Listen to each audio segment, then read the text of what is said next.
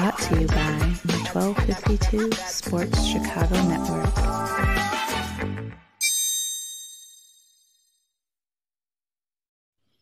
How strange is it for you after playing for the Packers to be looking around and seeing Bears things? Um, very used to seeing these colors, so it's it's uh, it's not too strange. Um, I will say, my wife and I we came down to Chicago pretty much anytime we could after Thursday night games or OTA weekends. Uh, so very familiar with the town, and we love coming here. And uh, it's it's definitely like a lot of gratitude to play for. I would argue the two most historic franchises, be a part of the greatest NFL rivalry ever.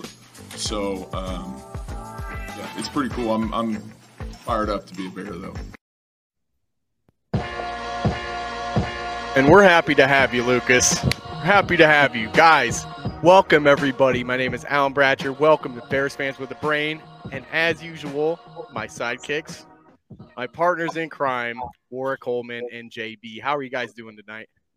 Doing good, doing good. Good, good. You guys happy about the I mean, for me and JB, are, JB, are you happy about this weather? I know that you're in Texas work, so the weather's always nice there, but Right, for me right. and JB, I'm looking out the window. It's still sunny out right now, so I'm loving it. I love this so much. I was able to do a little barbecue on Sunday. So Uh-huh. really. Nice. yeah, had to throw you something on the grill. Anything good? Of course, you know links. Uh, I did a half a salmon. Um, I did some jerk chicken. You know, just- I did a baked sweet potato. You know, some uh, fresh veggies. You know, just my little side hustle. light work, light work. Like, So do you smoke the salmon or do you just grill? So I wait till the coals get real low, and then I just put it in there and walk away. Um, Go. Come back, make sure it don't burn. Keep buy the salmon with the skin still on. Yep. Put them right on the grill. some lemon juice on there. I can't tell you my secrets now. Olive oil. I got some secrets on there too, man. I love salmon, especially on the grill. Oh, you can't go wrong. What about you, work? Anything fun? Anything exciting? no, just And after last week, I know, you know. yeah. no, just relax this weekend. Pretty much chill. Uh, the weather's starting to get real nice here now, so did some yard work. Little, pretty much planted some flowers. That's it. Nothing. Basketball's starting, so that's Wait, what's going to take my flowers? attention now. What Yeah, kind of you know- flowers you planting here? Right. Uh, Warrick uh, the gardener. Hold on a minute. Hold on. You got a green thumb. you know, I cut I cut the grass and make sure the the lawn and the mulch and stuff is nice. So you know, Wow. Okay. I could do I it. see you kept that picture up too. Oh, uh, oh yeah, Prince Prince Hakeem. Hakeem. Yeah. yeah, yeah. I Sorry, changed Chris. it. I, I try to change it up a little bit. No cowboy yet, Chris. Sorry, Oh. buddy. so, you guys want to get to it or what? hmm I'm ready. I was born ready, right? Okay, so here we go. So first thing we're going to talk about, guys, we're going to get into some offensive linemen tonight via the draft, free agency, stuff like that. But first, I found this little tidbit today, and I thought we could maybe talk about it. It it is Matt Eberflus speaking with everyone's favorite announcer, Chris Collinsworth, about Hmm. Justin Fields and what he's doing with this new offense. That's where you think that Justin stands now after that first year and coming back because it is going to be a new offense uh, that you're putting in. I think he's in a great spot. You know, we've had these meetings for, you know, a week and a half now, and he's been meeting with the offensive staff, and, and he feels very comfortable in this offense. You know, this is a rhythm and timing offense. It's based in the West Coast system, which you're very familiar with. And, and I think that, you know, it's going to be very quarterback friendly uh, for him. And it's been quarterback friendly uh, for a lot of guys in the past. And, and you can see the way it's coached, uh, the rhythm and timing of it, of the passing game is really going to help him to understand when to get rid of the ball, what his progressions are, if they're pure progressions, if they're yes, no progressions, or uh, whatever that might be. Um, he's going to have a clear understanding of what the offense is. And he's really doing a good job right now grasping that and, and helping to teach it to the other players as well. So uh, we're excited where he is, and, and the offensive staff has been working their tail off on setting up the, uh, every facet of the game, from the screen game to the run game, play action, and we're just moving along right now, going through it for the first time, and he's doing a great job of grasping. Doing a great job of grasping. Thank goodness. Let's just hope he doesn't come out saying that we have a good week of practice every week. we don't need any of that. But guys, what do you think of Matt Eberflus's comments on where Justin is right now? Um, do you think that he has a chance to succeed in this zone run offense? Uh, I guess I'll go first. Uh, I think what he's saying is the right thing to say. Obviously, I'm going to always talk from the player's perspective, so yeah. he's not going to go in in here and say, "Oh, he's terrible." He's he's a disappointment. So I think right now they just implementing the offense. Uh, he, the quarterback, like I say, he's the most important guy in the building right now, especially a young quarterback. So getting him up to speed. So right now they just let him get as comfortable as he can with the offense. So when they start after the draft, they start having mini camps and OTAs. He could kind of already be ready, kind of jump and get the the old guys and the young guys kind of quick started or jump started on offense. So, but I think he has, I think he has success, especially that type of run control, run game. That's always good for a quarterback. Like control the ball, let him do play actions, bootlegs, screen plays, that type of offense. West Coast stuff, timing. So I think it works well with him. Yeah, absolutely. And I believe they have another mini camp next week. I think starting Tuesday. I, I think with the new coach, right. they actually let the quarterback come in, work with the offense a little more. So that's a good thing for Justin Fields going forward. But what do you think, JB? So I'm just everything is based right. You know what I'm gonna do? we all everybody get your cup. Get ready for this one. so very few offensive now don't have that West Coast foundation. Yeah. But what I'm wondering is, is it going to be more like San Francisco's? Is it going to be more like Carolina when Cam Newton was having success? You know, things he did better at Ohio State had a lot to do with five and long step drops, getting that ball out vertical. I like the fact that he wants to get the ball out quick. I like the fact that he wants to kind of use that zone run game. Now, you know, when we think of the the zone game nowadays, like you have to have a quarterback that's successful in the run game. Yeah. All the top quarterbacks, with the exception of Tom Brady, are pretty mobile. Josh Allen comes to mind first and foremost what he does with Buffalo, but I don't want him running that much. I don't want Justin running as much as Josh Allen did, and damn sure not as much as uh, Cam Newton used to. no, because he won't last long. So yeah. as long as it's controlled, you know, I, I don't want them to hide Justin, so to speak. I do want to see that dynamic, you know, or that we saw at Ohio State come out. But as long as this kid is a part of building this offense, I think that's most important. Yeah, absolutely. I I think he's a great fit for it. But what I'm more anxious really is I want to see what happens when this offense evolves whenever we start getting more playmakers, a la probably next year, guys, because that's obviously not probably happening this year. Now, you mentioned some other teams here and there. JB, I view this more as I think this could be like the Eagles offense, which, mind you, hmm. in last year, they ranked first in rush yards and I believe in touchdowns too, as hmm. well. So, I mean, that type of offense where you've got a, a guy like Jalen Hurts who's fast, he can get out of the pocket, he can do some stuff. Justin's the same kind of guy. I think a better version of him, and that's kind of what I'm really hoping to see. But I'll tell you one thing is that I think Bear fans will be much more happy now when the when we're running a power I with um, Mr. Blasingame, the fullback, running right up the middle for him than we've seen in a while because Matt Nagy obviously didn't bring anything of that sort here. You know, it is boring, but sometimes boring wins games, guys. Like sometimes when you've got a Justin Fields, you've got to protect him. You've got to have a good running game, and running up the middle is just as important as running outside too, as well. So having that fullback in there, having this plain Jane up the middle offense, some people might moan and groan about that, but after last year, I'm not one of them. I'm really not. So do you think that that the implementation of that offense is also kind of hiding the defense? Because remember, we had problems the last two years. The defense was on the field way too long. Yes. We couldn't sustain drives third and one, we're doing passing. Yeah. Yeah. You know, and so, like, that's exactly that point, JB, is that that slow run game, that slow, boring run game is going to let the defense rest. And it's going to give balance to the offense that we haven't seen in a few years with Matt Nagy here. We didn't run the ball hardly enough, close to enough, unless we were playing bad teams. We had a lead whenever we play these good teams, we need to be able to ground and pound. We got to get the ball moving, you know, outside inside game. We just got to get the personnel. Right. I mean, that's all it is to me right now. It's just getting the right personnel in there. So so right now, it's a heavy David Montgomery team. It's a heavy run game. Maybe by next year, once we get some more weapons, maybe another tight end even, mm-hmm. that's when I see this offense under Luke Getsy start evolving into something bigger than just a zone run. That's just Yeah. my opinion on it. That's what I was going to say. They they got to work with what they have to work with what the Bears have right now. Like they study evolving, adding talent, but right now you want to control control the ball.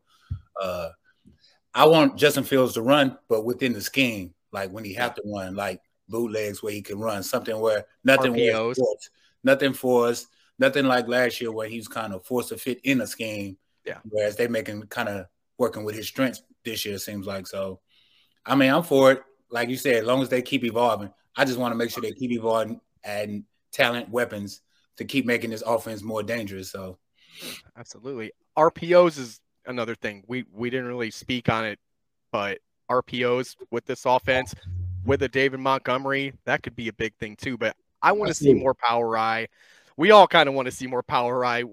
We're all, you know, Chicago bred. We want that power football kind of game. We don't want that little, you know, H back on the side junk anymore. We're done with that. Let's get back to running the football. Let's get back to what we know as Bears fans, man. And Well, I look at it like this too. Yeah, I look at it like with Eberflus coming in as a first time head coach, I feel he's got to make everything smooth and Yeah. real simple. Because if he comes in, unfortunately, I have to invoke the name of Matt Nagy. But if he I've said it twice so in- far. Ooh, right, if he comes in like Matt Nagy, trying to reinvent the wheel, being the smartest guy in the room, he's gonna lose. We're, we're, he's gonna lose us first and foremost quick. you know. And as a first time head coach, he's got to gain that locker room work, like you always speak on. right, right. That, that locker room, he's got to prove just as much, even with the new guys. Yeah. Even with the new guys, you know, because although he comes from a pretty good defensive pedigree, he's still a first time head coach. Right. And I got a question for you, Warrick, because this is something that we've kind of talked about a little bit here and there.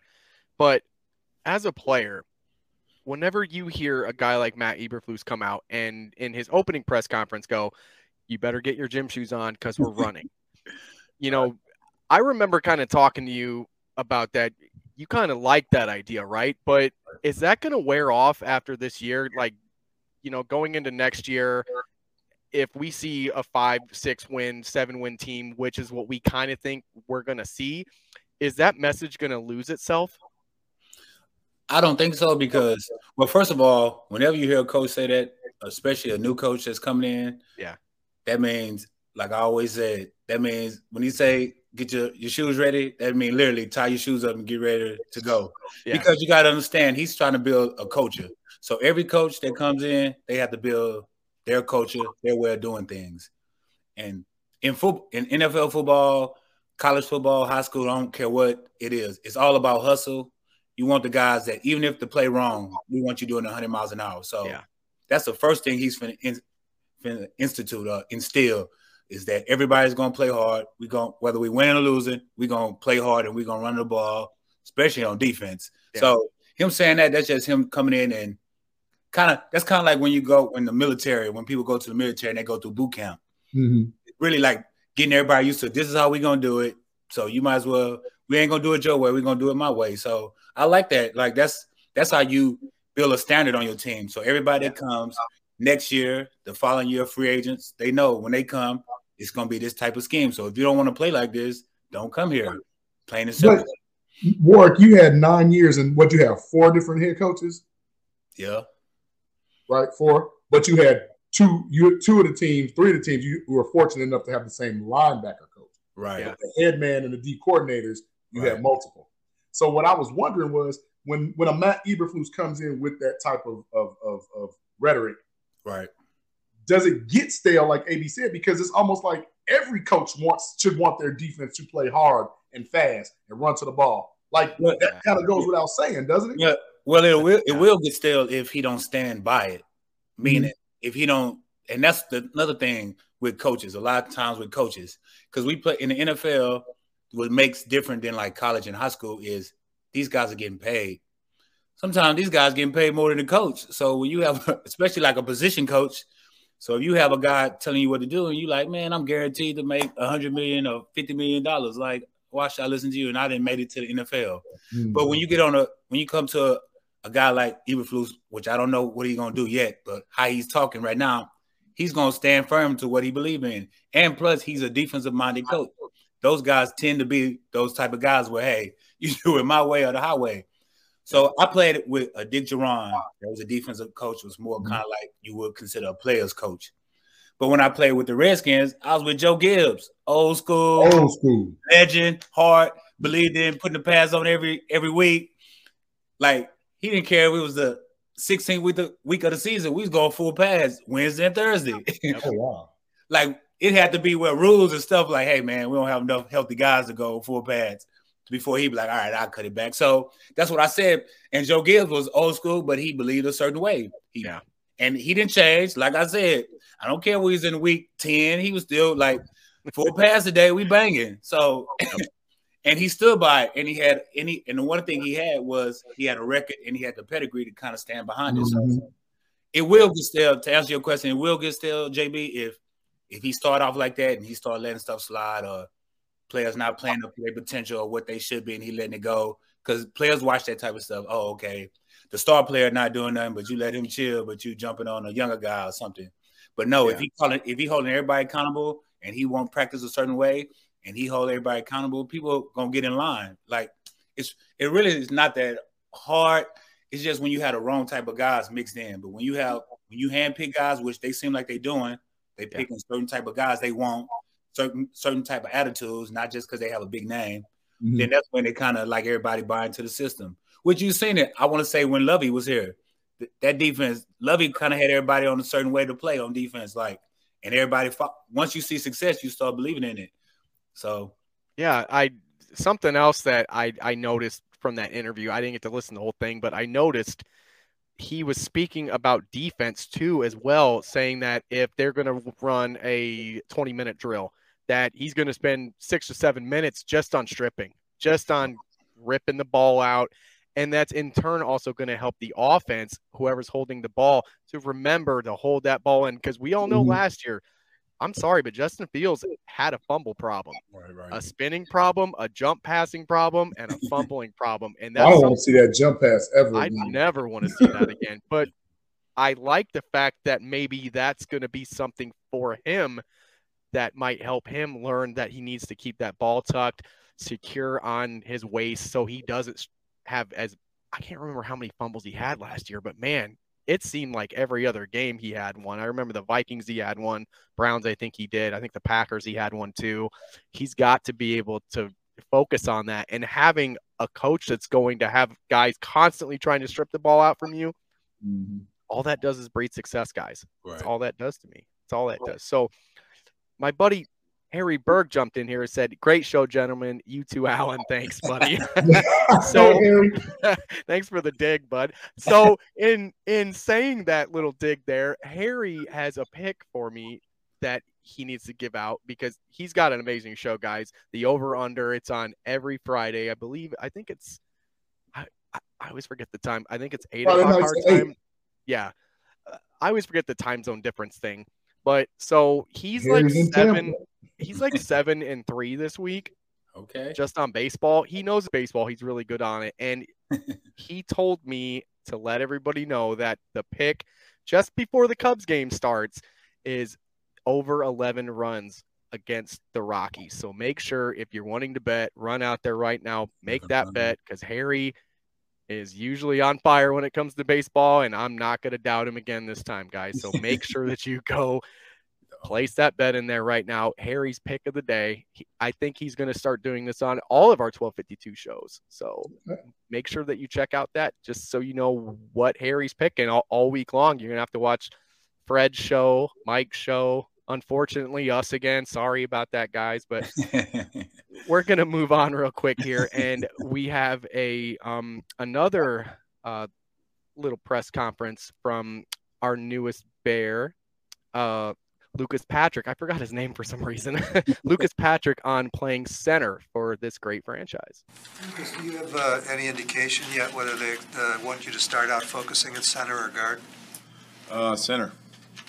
They, uh, that's where that's where I think I'll I'll be. But um, there's one thing I've learned in the NFL is be ready to play any position, and that's definitely one thing I'll bring to this team is is avail- availability and, and reliability um, at multiple positions. And here's a little tidbit about our newest bear, Lucas Patrick. He's 6'3, 313. He's 28 years old. Here comes the music finally. There it is. he plays both guard and center. He played 17 games last season. He had 82% of the snaps in 2021. He signed a two year, $8 million deal with four million guaranteed.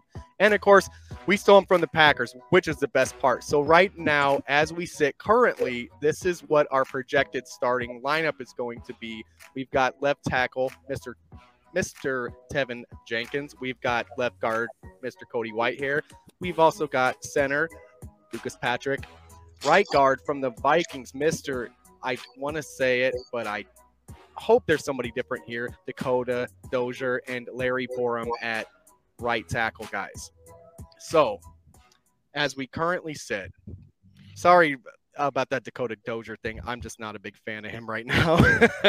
I'm really hoping that they go somewhere else with that pick. But that was right, a depth signing. Eh, I eh, feel like it is, but right now he is the projected guy there because they really don't have anybody else right. there. So I had to put him in there. I didn't want to put him in there, but we kind of had no choice. So in saying that, guys, are you okay with this current lineup as as it sits today for our offensive line, or do you think there's some moves that we can make via free agency or the draft? We're going to get to the draft stuff after, so we can focus a little more now on the free agency. I think it's serviceable. Obviously, we, we want to. Oh, I don't like the word. I know. I mean, yeah, at this point, like we gotta, we gotta, we gotta be honest. We gotta be honest with ourselves. Like that line is is serviceable. It uh, you have five starting offensive linemen, but it can be upgraded. But at the same time, if you're looking at free agency, what what is out there really? That's the well, one. That's the one thing about the NFL. Young, I was going to say, young talented O linemen usually are signed on the team. Those guys are like you saw, like the guy from uh, the Bills. Yeah, they tend to keep those guys even if they have some potential because that's one of the positions O line, which I was going to say. O line is a position where you need a lot of depth. You need a lot mm-hmm. of guys. You need a couple guys that's versatile, like a Patrick that can move around, guard, uh, tackle, uh, center if they have to. And like I said, when you we find a young guy with potential and got a nasty streak, those guys tend to stay on the team. Like you don't really let those guys go real mm-hmm. easy because they have value. Like when you think about it, they have a lot of value. So the guys that you're gonna pick from are gonna be guys that either then start getting older, long in the tooth, like they say, or have like some bad issues, maybe some technique problems or some things about how they play where they in the market, but they could be serviceable, serviceable guys. Excuse me, but like I said, the O line is is is to me it just look it's serviceable. Like you got a guy like Jenkins. I think this is a big year for him. He need to mm-hmm. he need to prove like his worth because I, I think they'll start looking for his replacement or move him to another position. If you want to be a left tackle, he need to prove that he's a left tackle. Yeah, I think Borom need to prove that he ready to actually be a solid starter, no matter where they put him. He even if he a backup, he need to like show that he belong on the team. And then you know Whitehair gonna do what he do. So it's going like I say, service was nothing to be excited about. Not really, no. Yeah. What about you, JB? So again, um, I'm always that guy, but if you guys remember on our free agent special where we gave like our top three picks, I said, why didn't we go after Trai Turner? Trai Turner from Pittsburgh. Like we should have went and tried to get him to fill that position. He's only 28 years old. From what I was understanding, there was interest, but I, I don't I don't know. Like Dakota Dozier is so I'll just say this. all I know about Dakota Dozier is that whenever I looked up everything on him and I went on Twitter and heard about it, every Vikings fan that I saw was celebrating about this guy leaving.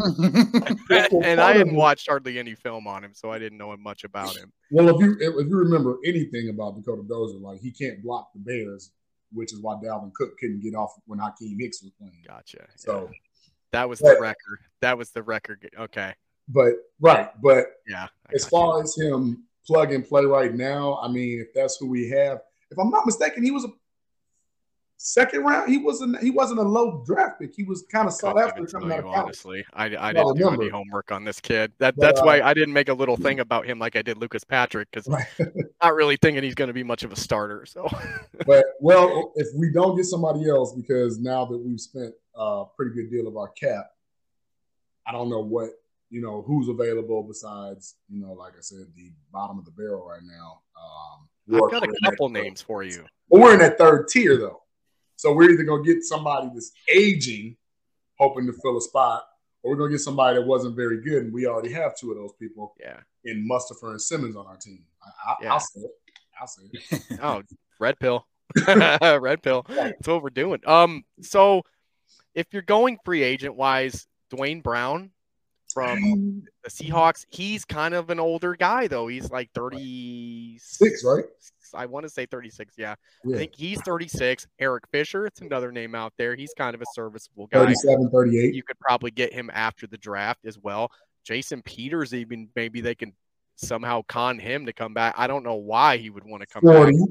Yeah, he's 40. I mean, I don't think he would come back by any means, but and I guess our buddy Vernon says that Mr. Dozier was a fourth rounder. So, but yeah, those are really some of the only names that come to mind.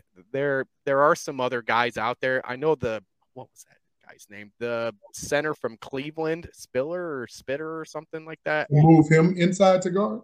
Maybe. Um, I haven't got the best reviews on him. I haven't watched enough film on him either, really, to understand his game. But I hear his legs are kind of weak. He, he doesn't get the push. We already have Sam Mustipher, so we don't need another one of those. So I'd have to do some more homework on him because remember the last two years, the Browns had one of the top five offensive lines yeah. in the whole NFL, passing and running. Yeah. But from what I hear, like he's like the weak link. Like mm. supposedly, that's I I like I said, I don't watch enough Browns football. I don't know enough about this guy to really say anything, but that was another name that I just kind of saw pop up on the list. And I'm like, eh, maybe that's another guy that they could look at, but not really anyone that screams out.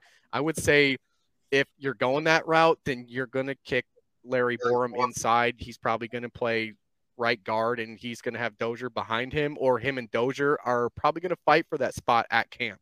So whoever wins out of that, but I've heard some reports that they're not really happy with Larry Borom, his size. They want him to slim up a little bit. I don't know how that's going to work. Larry Borom might be the odd man out here, honestly, depending on how they go and but how see, the draft. He fits that old. I'm big, and you have to take two, three seconds to get around me. Well, that's kind of why I think it's smarter, JB, just to kick him inside and, and then like just have him in that run game. Make him, make him a mauler. Yeah, just make him maul people on the inside. He's a big boy. It's not going to be easy to move him off the line. And on that zone run, you guys know on a zone run, he's going to identify who, whoever's there. So mm-hmm. Monty's going to see that and go, whatever whatever side that helmet's on, I'm going the opposite side of that run and just boom, hit the hole and go. I think that could really work, but the guy that's going to play that that right tackle spot, it's important. Or maybe Tevin Jenkins comes back and he plays right tackle because that's where he's like natural this. at, you know? Think of it like this. For the zone read run game to work properly, you have to go back to like the 97 98 Denver Broncos. Yeah, that's a good comp. Mike yeah. Shanahan, Terrell Davis and them boys, Mark Schlereth, Gary Zimmerman. You have to go back to them when those guys were they weren't 330, you know, they were like 301, 285, 290. Right. But they were maulers, they were nasty, they were strong, they were agile. Right. Yeah. If that's what he's trying to bring just to, you know, get that speed. I get it. But if those guys aren't available and what we have is what we have, I feel pretty confident that Larry Borom can protect Justin Fields in the passing game. Right. Yeah. Yeah, I Uh, in the run game, maybe. Uh, eh, see. That's where gotta I a little get bit really fleet of nervous. foot, You know, work on his Yeah. speed possibly, but Yeah, that's the one thing. That's the one thing I I was gonna say. I don't really. I haven't watched that much film on Borom, but if he gonna get if he gonna knock down, kick down the guard, that's the one thing he gonna have to be able to do is because he gonna have to work up on linebackers. So Yeah.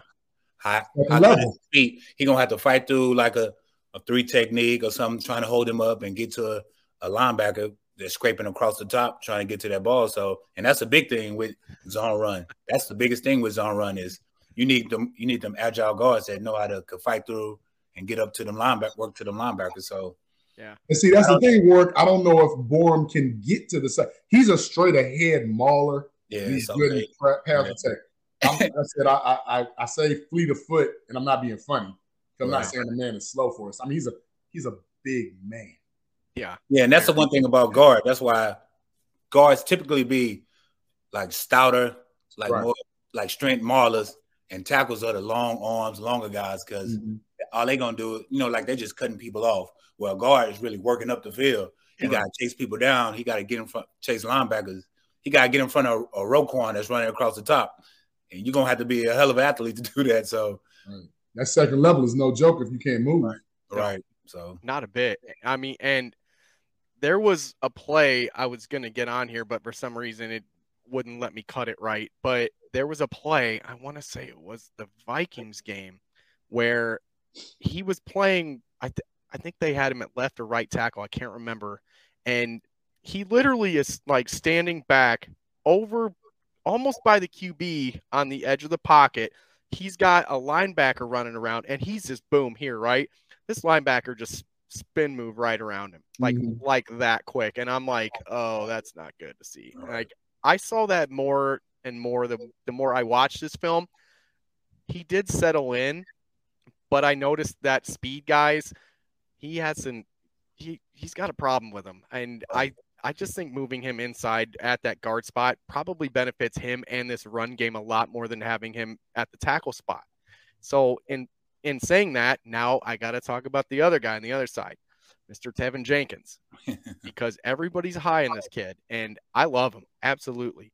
We all do, but there are some warts on this because man, this kid has a little problem with speed, arm moves specifically. Mm-hmm. I have a play here that I'm going to show you, and this goes really fast, guys. So So I already see what you. I already see what yeah, you're talking so so about. Inside, he release. is he, he is the last lineman right here, right next to that slot tight end. I Mhm. I believe that's a tight end here. right. So as bottom. soon as this play starts off, right, and it's probably going to be dumb on, yeah, it's probably going to lag on me as usual. Hang on, here we go. See if it goes. Here we go. Okay, there we go.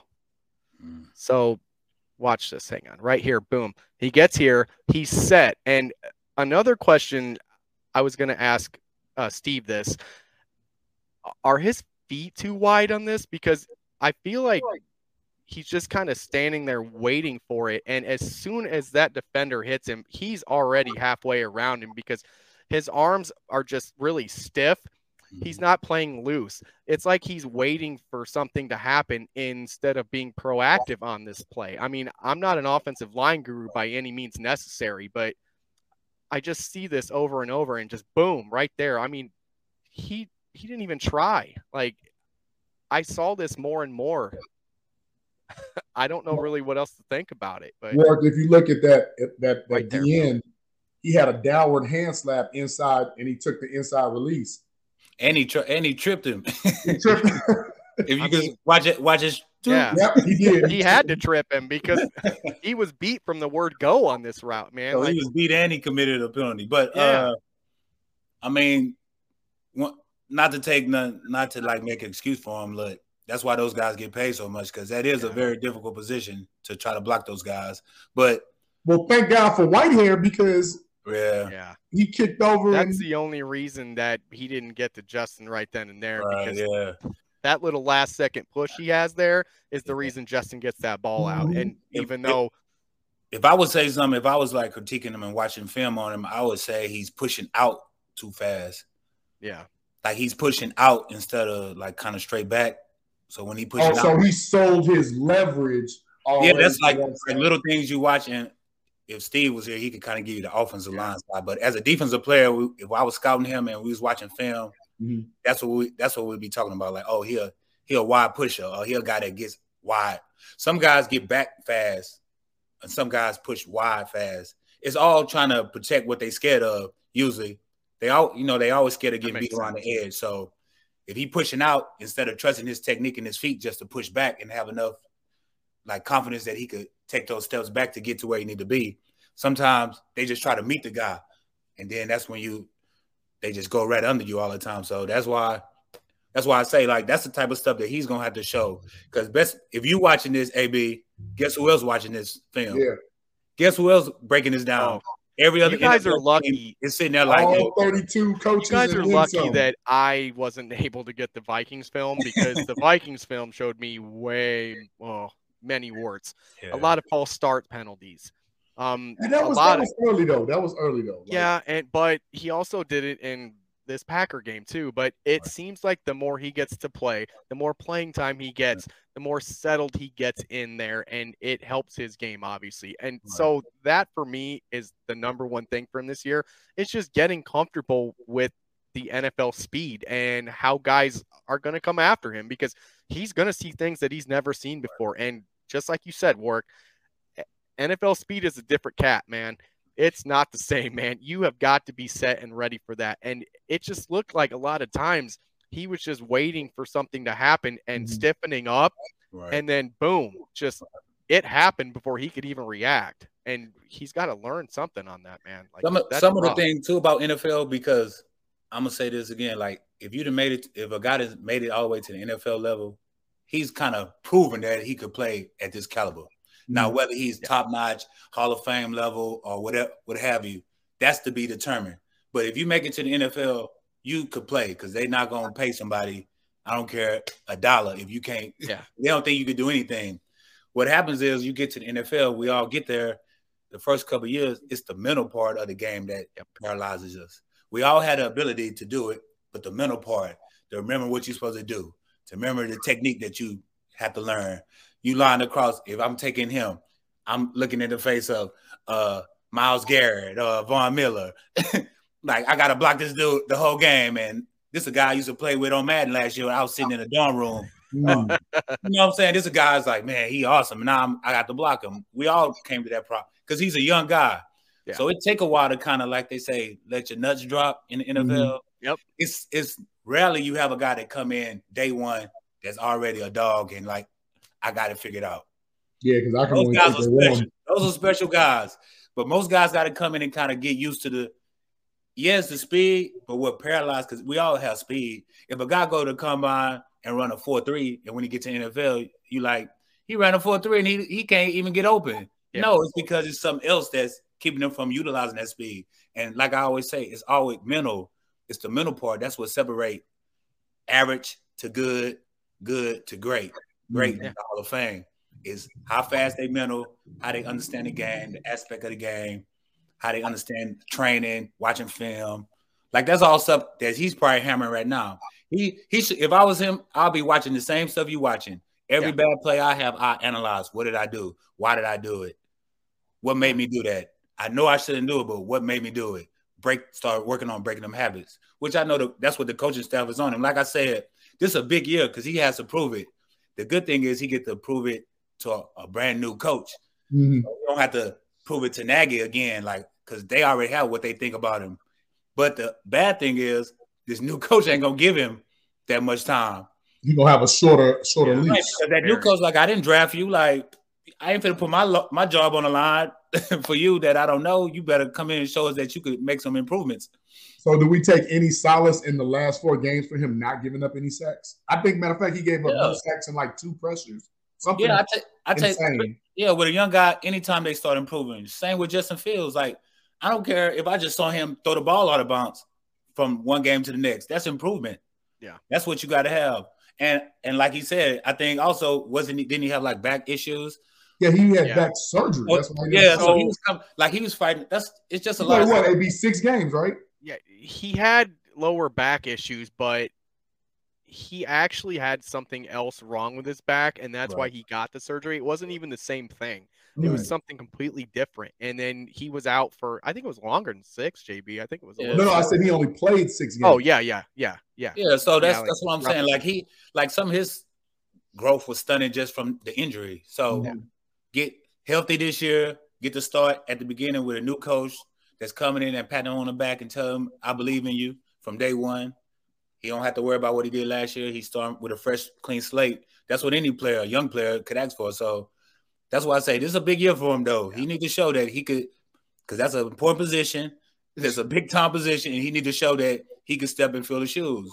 So You it got anything start- to add to it that, start JB? now. I just want to say that like those first two games for me, because I remember we were watching AB, we were talking, and he remember he got in for like four or five plays, and we were like, oh, Yeah. Tevin Jenkins is in, and then it's like, yeah, Tevin Jenkins is in. Yeah. And then crazy, like, and then and so then- like those first two games were like his preseason, you know. So I'm I'm gonna say I think the kid because first of all, first and foremost, he must love Justin. I love his mean streak. I love the fact that he's shown to be a protector, and I think we might really have somebody. Hey, KB, I think we might really have somebody at that left tackle that we can go because, I mean, regardless of what we see on film, regardless of what we see at the games, he had Jason Peters tutelage for this whole last season. yeah, To me, that's that's a Hall of Fame left tackle, guys. Right, right. To me, that's invaluable information. I agree. But at the same time, JB, he had that tutelage, and then he would get in the game, and then all of a sudden, oh, here comes Mr. Jason Peters back. He gone. and then I'd be like, oh, I guess he's not playing anymore. And then, oh, he's back in. And then all of a sudden, oh, here comes Jason Peters. He gone. over and over and over again. I'm like, Part of that was Nagy. I need consistency. I need him Right, in the game. right. I need him to be there all year. I don't want any sit outs anymore. I want to see what we have in Tevin. But I'm not just going to go over the bad about him because there are positives about this kid. Mhm. There are quite a few actually. And there's one in particular that you show it? we all know that I'm going to pull this up every time it. or every damn year Ooh, we we play. do this is that Tevin Jenkins has something I like to call the nasty guys. He's got the nasty. He is going to get in people's face. He doesn't care. He, look at him. He's going to go up against the whole damn team by himself. And thank God, thank God Germain Ifedi's out. Thank God he's gone now. So we don't have to look at this nonsense anymore.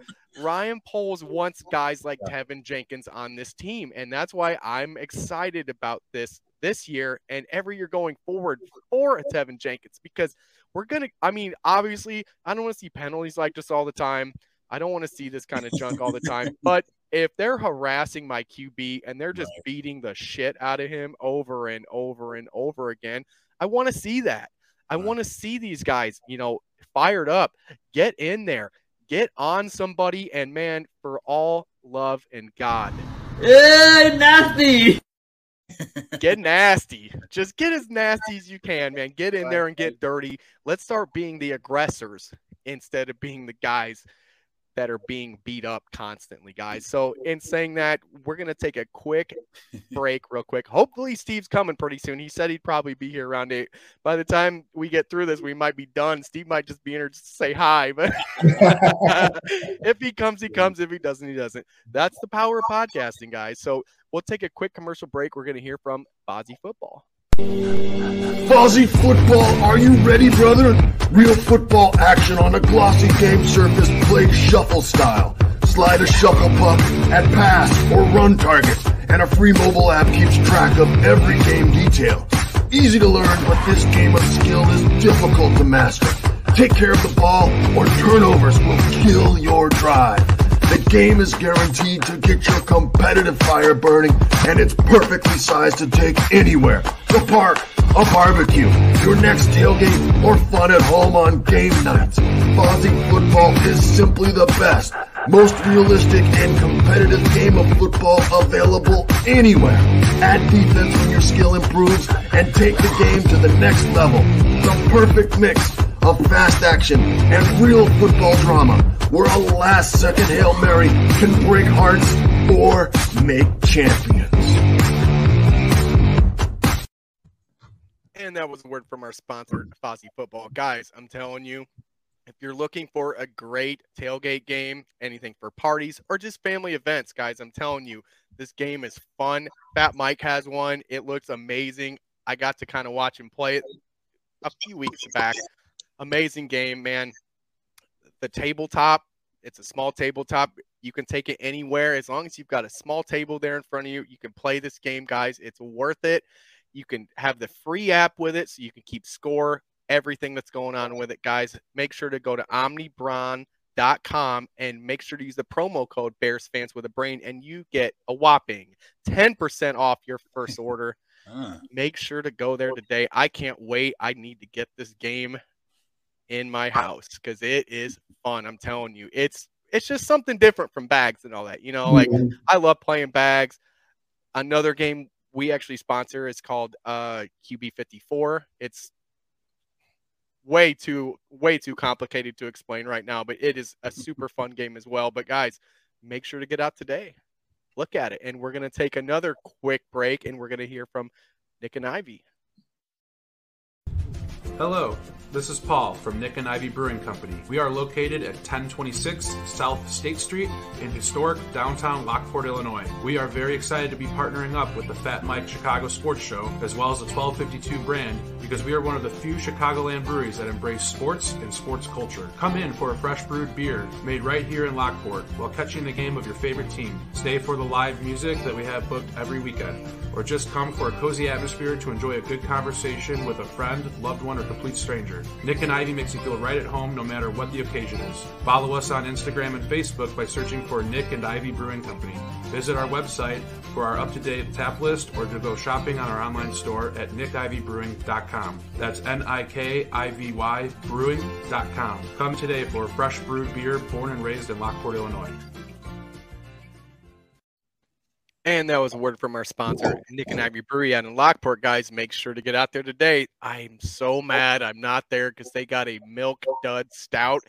I'm gonna keep Oh. telling. I'm I'm gonna keep saying it till I can try it. I'm telling Milk you, Dud like, Stout. I love. I'm I'm obsessed with stouts now. Oh, okay. Make sure that you go to nickandivybrewing.com and see their menu list right now. JB, you look so much brighter now. I was gonna say. Yeah, so You look like you just ripped out the wall and, and the sun just came through, man. Like I don't know what you did, but it is way brighter.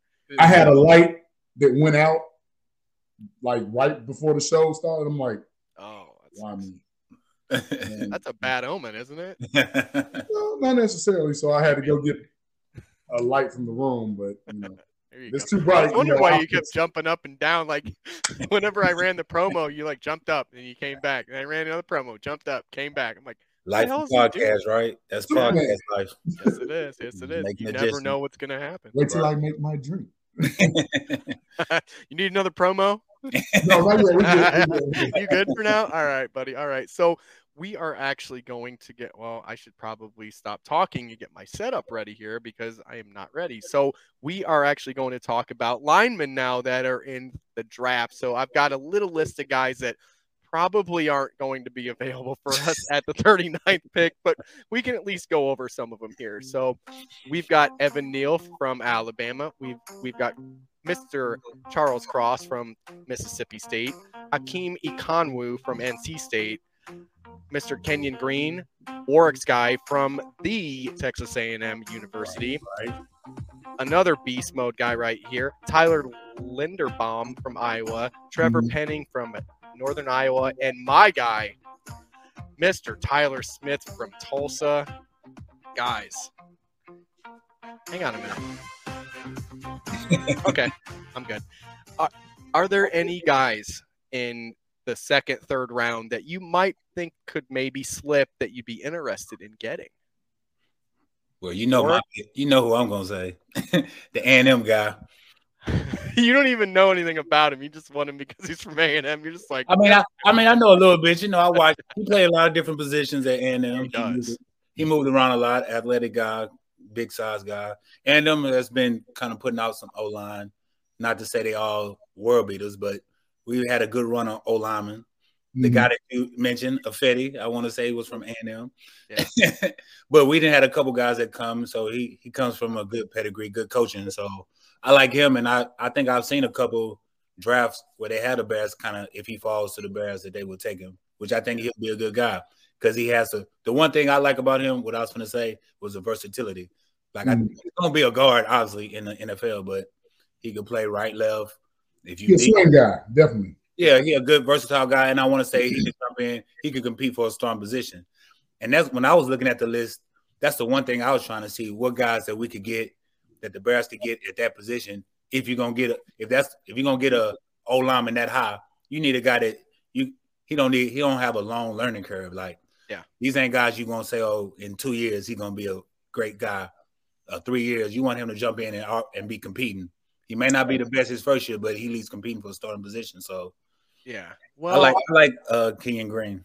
the only thing about the only thing about Kenyon Green is I'm usually the one that's like, oh, I love versatility. I love the Right, fact that he did all that. But I think this hurt him Right, because this kid played four spots. right. Mhm. And I don't feel like he ever got a chance to be comfortable anywhere.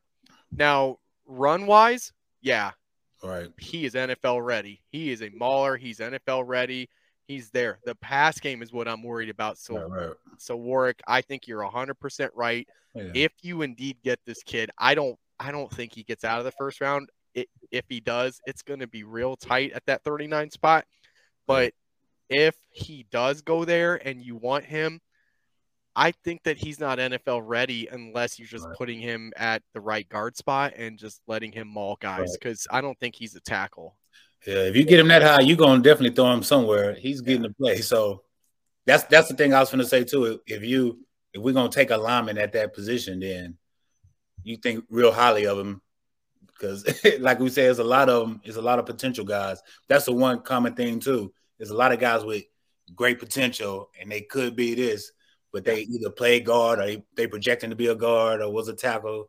So but yeah, you're right. You I, I agree with you on that. That that's the one thing that hurt him was him moving around and not showing he could be dominant at one position. Yeah, so maybe so maybe if they do indeed go get him, maybe they can put him at right guard and just let him focus at one position and then maybe he can develop into something like that. right. Work. I mean like that's that's best case scenario for him. Yeah, yeah, yeah. my opinion, but all the film I watched on him, I was like dude is ready in the run game, but man, his passing Right. attack is not the best. Like he's gonna need some pass pro help, especially mm-hmm. if if they ever want to put him at a tackle spot, which I don't think he is. There's a lot of guys I noticed in this draft that they play tackle, but they're more suited for guard in the NFL. There's a lot of that this year. What do you think, JB?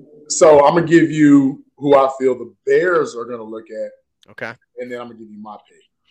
So I love I love how you got you're like We can expect- we can JB's expect like, anything else JB's from like, here's my expectation and hope, and here's what they're gonna do. I love how you just go like from half full to half empty in like in the middle of a sentence. Only you, not bad. Only you can So- do that. I, me personally, I'm looking at Poles. I'm looking at his pedigree. I'm looking at what he went through. I think he goes BC, Zion Johnson, Okay. because uh, he's he's one. So I, I I looked at strictly guards, Yeah. not really guys. I mean, of course, a couple of guys play multiple positions, but I'm looking at strictly come in to play that guard position. Yeah. You already know the cat from North Carolina State. I can never pronounce his name, Ecom or Icom or whatever. He ain't, he gonna be gone. He gonna be gone. Yeah. Right. Um, No, he's not even on your list. Like he's like Yeah, the yeah, number one Ekwonu. guard. Yeah, he prospect. is. How you say it? Ekom, Ekom Yeah. Ekwonu. Yeah, him. Yeah. I don't know. I love how like I can just roll that one off, but like the most basic name, I'm like, uh, I can't say that. Like, I'm Yeah, I think he gonna he gonna be long gone by the Yeah, time. that Yeah, North Carolina he State most definitely ACC. will. Yeah, he'll be gone. But He um, I really feel, I really feel that they would get uh, Cubs up 3 Okay, I really Say think they would look really hard at Zion Johnson. Yeah. Um, Zion Johnson, to me, you know, again, we talking A- uh, Boston College. Yep. You know, the ACC. You know, it's like that's good football, guys. Like that's There's not some decent guys that have come out of there. Our very own Tom Waddle. right. Couple of decent guys. You know, Yeah. um, you know, he's a big kid, you know, six three, you know, about three, about 310, 315, I think. Um, yeah, I got him at a 5'140. six two three twelve is what I have. him 312, at. Okay. Yeah, ran a ran a five one forty. Yeah. You know. So I mean I think he's he's of that more athletic ilk, you know, that uh they're looking for. A, li- a little he got a little bit more LBS. He might need to lose a couple of pounds. But a guy that I was like really intrigued about, Ed Ingram from LSU. Okay. Go back and look at some of that guy's tape. Yeah. Like he a bigger guy, you know, he's six three, get to but he watch like as much as him as I wanted to, but I had a feeling that name was going to pop up. Yeah, he like 320. He's not the top top rank. He's top 10 no. as far as um O lineman. Because you know, don't forget you have uh, a couple of guys from some lower schools. Um Right. guy by the name of Cole Strange came to the mind Yes. um from Chattanooga, but you know, that's not I mean, not saying He could be a guy who could come in and he could play guard. But the thing about Strange that that I noticed is that he's got that lower body like Mhm. at you. He's not as strong as as I'd like him to be, Right. but he's a what did he play center, right? Yeah.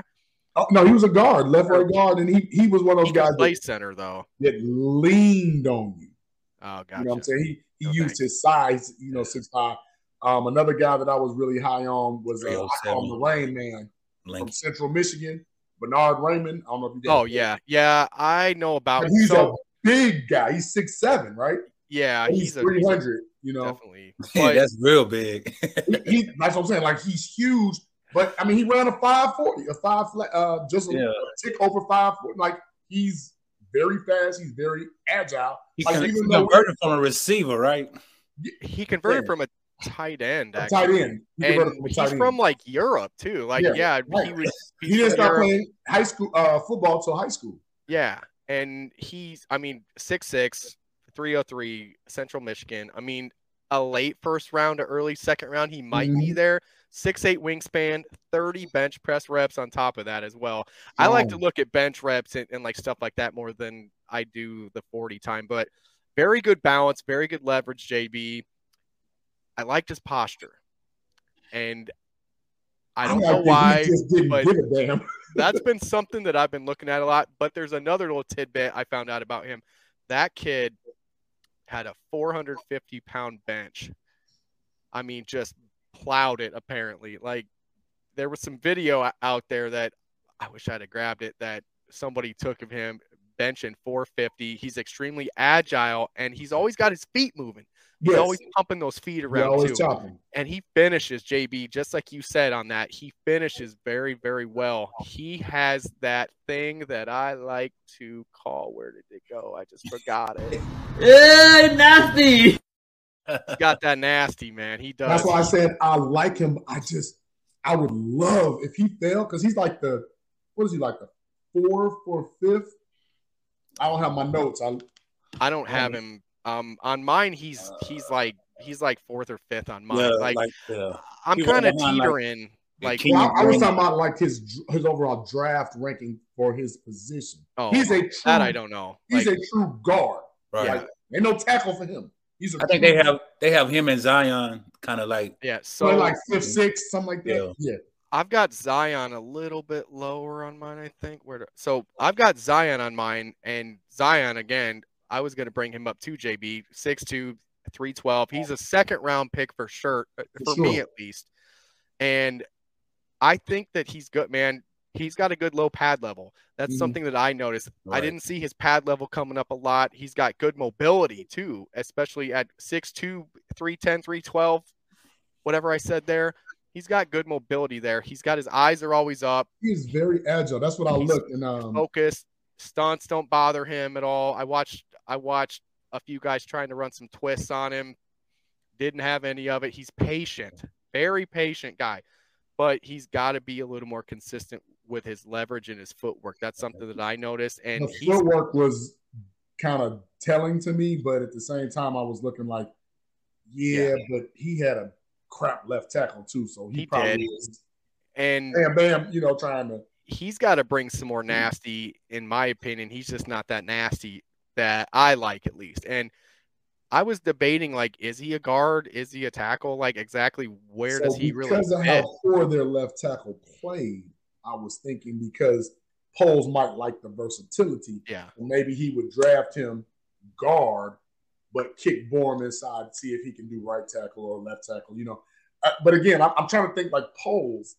But then that's why I said I like a guy like Ed Ingram because okay, when you watch LSU, it's just pound, pound, yeah, pound. just constant, just Like, constant. and, I, and I like you talk about pad level and just just that motor, that maul. So our buddy Terry Munt here said that he was ranked 11th, I believe. I I think he's talking about. I think he's speaking on. Um, Was that overall lineman? Because remember, I'm talking. I think he's talking about Raimann, where he was ranked, because Mhm. you asked where he was ranked, and we had another comment in here asking about our buddy Vernon in here asking Hey, about Mr. Daniel Faalele out of Minnesota. I saw Very, very, very big man. so he is 6'8", 384. Yeah, that, I don't think he'll fit. You know, It Don't depends laugh on what me. they're looking for, but zone zone read. not not for zone because mean- he- you know you know where. Just humor me. You know where a kid like that could go. a kid like that would go to Baltimore and flourish. Oh, easy. But if you think about it, though, JB, we're going to run a variation of what Baltimore runs. I know it's not, it's not going to be Well, exactly the minus the, same. but design QB run. yeah, like we're not going to be running the read option as much as they do there, but that's definitely a guy that they could look at. I mean, 6'8, 384. He's going to be a mid to late second round, is where I have him at least. Seven one wingspan on this kid. I have him He's literally. got those arms, man. mauling, and he's I and he's nimble. Did, did you see his little? He's top? very so. nimble. He's got a big frame, but he's light on his feet. He's got good pad level even for being that size too. That's something else that I noticed because as soon as I I flipped on some film, I'm like, this kid's pad level is going to be way too high. He's Mhm. going to get blown up Mhm. all the time. He's not that guy. He's got he's a good drive blocker. I love his drive blocking in the run game, man. And I'm telling you what, I was looking at his weight uh, distribution and turnover. okay, And it, he was very he was very agile. I Yeah, was, yeah. I was like, oh wow. works I'm gonna, really. I'm, I'm gonna play JB in this. Go ahead. Hold Only- up, wait a minute. Here we Only thing go. that scared me about him is when I was reading about him, which I'm looking at it too right now as we talking, is that he he's inexperienced because Yeah. I think he played rugby. He started Well, football. remember, he's not from here. Right, he came from Australia. Yeah. Then he started. He's playing rugby and kind of started learning the position. That's actually one of mine on him too, uh, Warrick. It's, yeah, and that's that scares me at that high Like- position, getting those project Yeah. guys. like he definitely needs work in the Yeah. pass game and against speed rushers. Yeah. Yikes, that's a problem. but But remember, he's not going to be a tackle. He would be a guard. You'd have to put He'd be like the there. biggest guard ever. But Yeah, Yeah, like he's you new. would have to. Well, because I mean, honestly, just like I said, everything I saw on him, he's a good drive run blocker. Like absolutely, he can definitely drive guys off the ball. And if you're 6'8", 384, you should be able to drive Right. people off the ball. My but God. that's but- why I said Baltimore. and he's also he's also got Hey, nasty! he got that nasty, bro. Yeah, Every I- I- his his his I love like it. if you watch his little it was like a four minute highlight, like Yeah. dude is Right, like, right. for real. He's like, if put it this way, if he doesn't make it in the NFL, he'll be MMA or WWE. He's, Yeah. he gonna have a job in Yeah. celebrity. oh yeah, I just I'm, I'm just always scared of those big reward guys, like those A guys. high risk, high risk, high reward. Yeah, like ooh, Ryan if it Pace click, guys. those- if it click, those guys that ooh, if it click, yeah. uh, Like I like to see it already clicking. Well, that's why I said Bernhard Raimann. The, to me, the Right. Rain Man, like Yeah. he's perfect. And I, and personally, I don't think I not trying to knock the kid because I don't want to knock any of these kids because they still kids, still learning. Like I said, they still getting their feet wet. But I don't feel like the Bears. The Bears need some for sure. Nasty. I agree. Uh, they like we're not in the position. If we was like you said on a team like Cleveland, who had like a core, or the Cowboys, you know, like where they like, oh, we just need to add one little piece. But I'm like, the Bears need guys that can come in and, and you know what you kind of get. Immediate impact guy. So Yeah, not, not knocking him because if he fell to us at a good pick, I say take him all day. So let me ask you this: Well, Warren, 'cause hang me, this is on. telling. Hold on a minute before we do that because we got a guest here, guys. Oh, okay. Oh! So we're Oh! finally gonna get him. He finally made it here. Our buddy, our friend of the show, Mr. Big Steve Edwards, right here. How you doing, Steve? All right, how you guys doing? Can you hear me? Yes, Yeah. we can. yes, Absolutely, what up. Steve? Okay. Hey, what's up, What's man? up, What's up, Steve? Warrick? What's What's up, going- man? Man, I ain't seen Warrick. I was like a rookie, man. I think uh I think I think Warrick we oh, I think we were teammates my second year. I can't I forget when you left during free agency. But uh I was a young buck. I Like you guys 04. played one year. Yeah, yeah, I think Yeah. like one year or something like that. yeah, yeah, Yeah. That's what I say. I remember Big Steve. yeah. You and Rosie. Yeah, I came in from the Eagles and I said they had those dogs over there, so I learned a lot. I was under fire when I came in. There you go. There you go. Well, Uh-huh. Steve, um, it's okay. You're late. We're not mad. Don't worry about it, buddy. But we are actually talking about rookie guys right now. I wanted to get your opinion on something that we spoke on a little bit ago about one of our players, but we're just kind of breaking down some of these linemen coming up, wondering what we can get in the second and third round. Do you have anybody specifically in mind that you've looked at at all, or have you even had time to look? Um, you know, well, you know, I told you I wasn't like in the draft like that, but I was it. forced. And once we had our conversation, I took a look. Just what what what could, it's a deep draft in the offensive line. That's Yeah. that's all I hear, and I, you know, I'm listening to all the outlets. I did my research. It's an incredibly deep draft, and uh, it was a guy who stood out that I was hearing about. I watched a little film, Tyler Smith out of My Tulsa. guy. My guy. Um, You took you stole my guy, Steve. I'm not even mad. um, a little raw, a little raw, and I think you're going to get guys who are not all fully developed. You know what I mean? Um, um, we're in a position where we need to just add depth on that line, add competition. We're not, we can't be looking at, you know, oh, we already got this guy in this position. We're at a point where we just need to stockpile guys and let the best, you know, let these guys fight it out and who ends up being the best lineman be the best lineman for your team. So we're not, you know, after all these years of not drafting linemen, we need to take advantage of this. And I'm sure Poles, who is a former lineman, um, is looking at this as a deep draft, and we're going to come out of there with a couple linemen in this draft. Can I ask you a question, Steve? Yeah. As a as an offensive lineman, what what are some of the things like if you was say you was a line coach or you on the Bears, you you helping draft an offensive lineman. What are the things you looking for in the lineman for like Uh, technique, nasty streak? What what are like some of the key things you would look for in a good offensive lineman?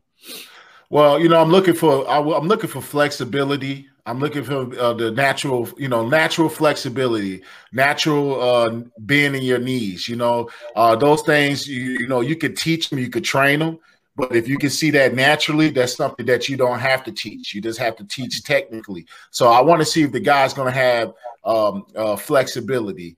Um, technique is always something that's going to be worked on when you get in the league. You just want to be able to see some of it. You don't want to, you know. And I, I didn't when I came in the league, I wasn't technically sound, but I was, you know, able to work with Juan Castillo when I got with the with the Eagles, who quickly developed me before I came on to you guys. That's why the reason I came got picked up off the practice squad from the um from the Eagles. But I'm looking for that flexibility, and you said it. I'm looking for that nasty streak. I need to see some nasty. I need to see that this guy can go in there because you're coming in the NFL world, man. It's it's a world of big time bullies, man. You got guys like yourself, Warrick and Rosie, talking stuff. You know, Rosie talked that mess to me when I came in because you uh, talked that mess last week when we had him on with Yeah. Urlacher. Yes, he did. Not because now, so check this. When I came on with the Bears, Big Cat wasn't doing two minute. He Right. wouldn't do two minutes. So they would throw me in. I didn't even know the plays yet, but I just they said, hey, just pass it, you know. And I had Rosie, you know, I came from Philly world of vertical set. So, you know, I was a I was that put me in a little bit of position to kind of compete with them a little bit, where you know our vertical set was able to handle speed, you know, but um, you know, I, I, I obviously got toasted a lot too. So, you know, I got but um it's one of those things where you you want to see that nasty streak. You want to see somebody who you know that's what you're hearing a lot of. You know, you don't want nobody soft. You know what I mean? Because you got, like I said, you got to come in. You're going against the big boys. Um, you got Aaron Donalds who will choke you out. You know this. Yeah. um, you know. And, and it's just you know you, that's the that's the number one thing. Technically, if you find a guy who's technically sound already, that those guys are probably going first, you know, first round, first top 10, you know. Um, so and when you get into the second and third round, fourth round, you know, um, the the guy said from out of Tulsa, what's his name? Well, Walter. Uh, his name uh, is Tyler uh, Smith. He is Tyler Smith. 324 out of Yeah. Tulsa. Let I me tell you- in, in the second to third round, even. Yeah. Now, now, now Yeah. that's funny, guys. That's funny because you know there's a, his other guy that was my my dark horse, his counterpart. You talking about six? He's six four. He runs a four eight nine forty. Yeah, yeah. It's it's it's some. I mean, it's just deep, That's, man. that's Uh, a dark horse that I think in this zone running game you can work with. Yeah, and, and we're gonna have to get athletic guys. You know, you're obviously changing body types. Um, at the end of the day, you're still gonna need some guys who got size and who can move. You know what I mean? Who got some strength. Um, um, you know, when I talked about that kid, one thing I was gonna say about him, and I watched film, is that his t- his hands are a little all over the place. They, Yeah. they, you know, the rap technique is like this when they coming over the top and grabbing the outside pads. That's automatic holding. You know, obviously those are things you can train. Shoot the hands up the middle to the chest plate. Um, but he has this All they do when is he hold. gets his hands on you, it's over. You know what I he mean? takes control as soon as he gets them Yes. hands on you. I agree Yes. completely. That's why It's- I love this kid. it- it- it's it's a wrap. But if you teach him, it's really going to be a wrap if you can teach him to shoot his hands up the middle, right to a chest plate. Um, and I think versatility is another thing you have to look in in the offensive alignment. You just can't play one position. You almost have to have that guy, unless he's a, per, a perennial player at that position. And you're talking about the top five guys; those guys usually stick in their position, and still there has to be some flexibility where they might move. But when you get in these later rounds, you want to look at guys that, hey, he's a tackle, but he might be able to move to guard. He's a guard, he might be able to pop off the tackle. Or he's a guard, he can play center. You want that versatility because those are the type of guys that you can kind of move around and mold them to the way you want to. So that's another thing. And when I came in, I was tackle, played tackle all my life. But guess what? I get to the Bears after my rookie year, going in my second year, I get moved to guard. So it's just that quick that you know I never played it in my life. I get moved to that, and you know, it's just they saw something where okay, he's a big wide body, he's got long arms, he can use that in the inside, and and it worked to my advantage. So versatility uh, in a player, and sometimes you got to just see how they move, and you can project it. So um, you know, and you know that's why they get to the senior bowls and sometimes they ask them to play different positions. So um, it's absolutely a deep draft. Um, you know this i know we're looking at these centers. Everybody says centers but they, i think that puts us in an awkward position with the guy that we got out of green bay. Now you start putting him at guard because you draft a center that can kind of get hairy but like i said what the heck? Go ahead get the best players at the best positions when you can um, based on if they fall to you. If the guy from Iowa, the guy from Nebraska at center, I don't know all these names, but these are the names I'm hearing. These guys Iowa, fall. that's you. Linderbaum. Yeah. These guys fall somehow. You got to take a look. But the Bears are in need so many positions. Um, you know, if a receiver is there, they got to look at that. So it's going to be an interesting time for the Bears. And when we get to that second round, it's going to be, I think everybody who's a Bears fan is going to be glued to that TV on that second day. Yeah, No, I I. I agree completely. And the argument that I had in my brain all day, Steve, is am I looking at Raimann or am I looking at Smith? And for me, it's got to be Smith because, man, like that kid, and just you said it perfectly, man. Like his hands, he does have some technical issues, but man, whenever he gets a hold of them, guys, it is done. He controls that guy. I mean, big, big guy. He's got a 6'11 wingspan. Yeah. I mean, big cat. And Yeah. he's got Hey, nasty. he, he got that nasty man, and he Yeah. looks good in space. Even I've I Now- watched him film on him getting in space. He can clear pass. He can get to the second level. He can seal on the edge very well. He's got good intelligence, football IQ. I think this kid is almost ready for it. He just Yeah. needs some coaching up. Yeah. Do you like him better than his teammate Chris Paul? I Not do. Chris Paul, the Phoenix Suns point guard. I- Tulsa guard Chris I Paul. do. I do as of I- right now. Yeah, I don't know too much about him. Uh, his uh, that was one. Of, I didn't see his teammate. Uh, you oh, know, oh, he's ranked tire. He's 6'4", Yeah.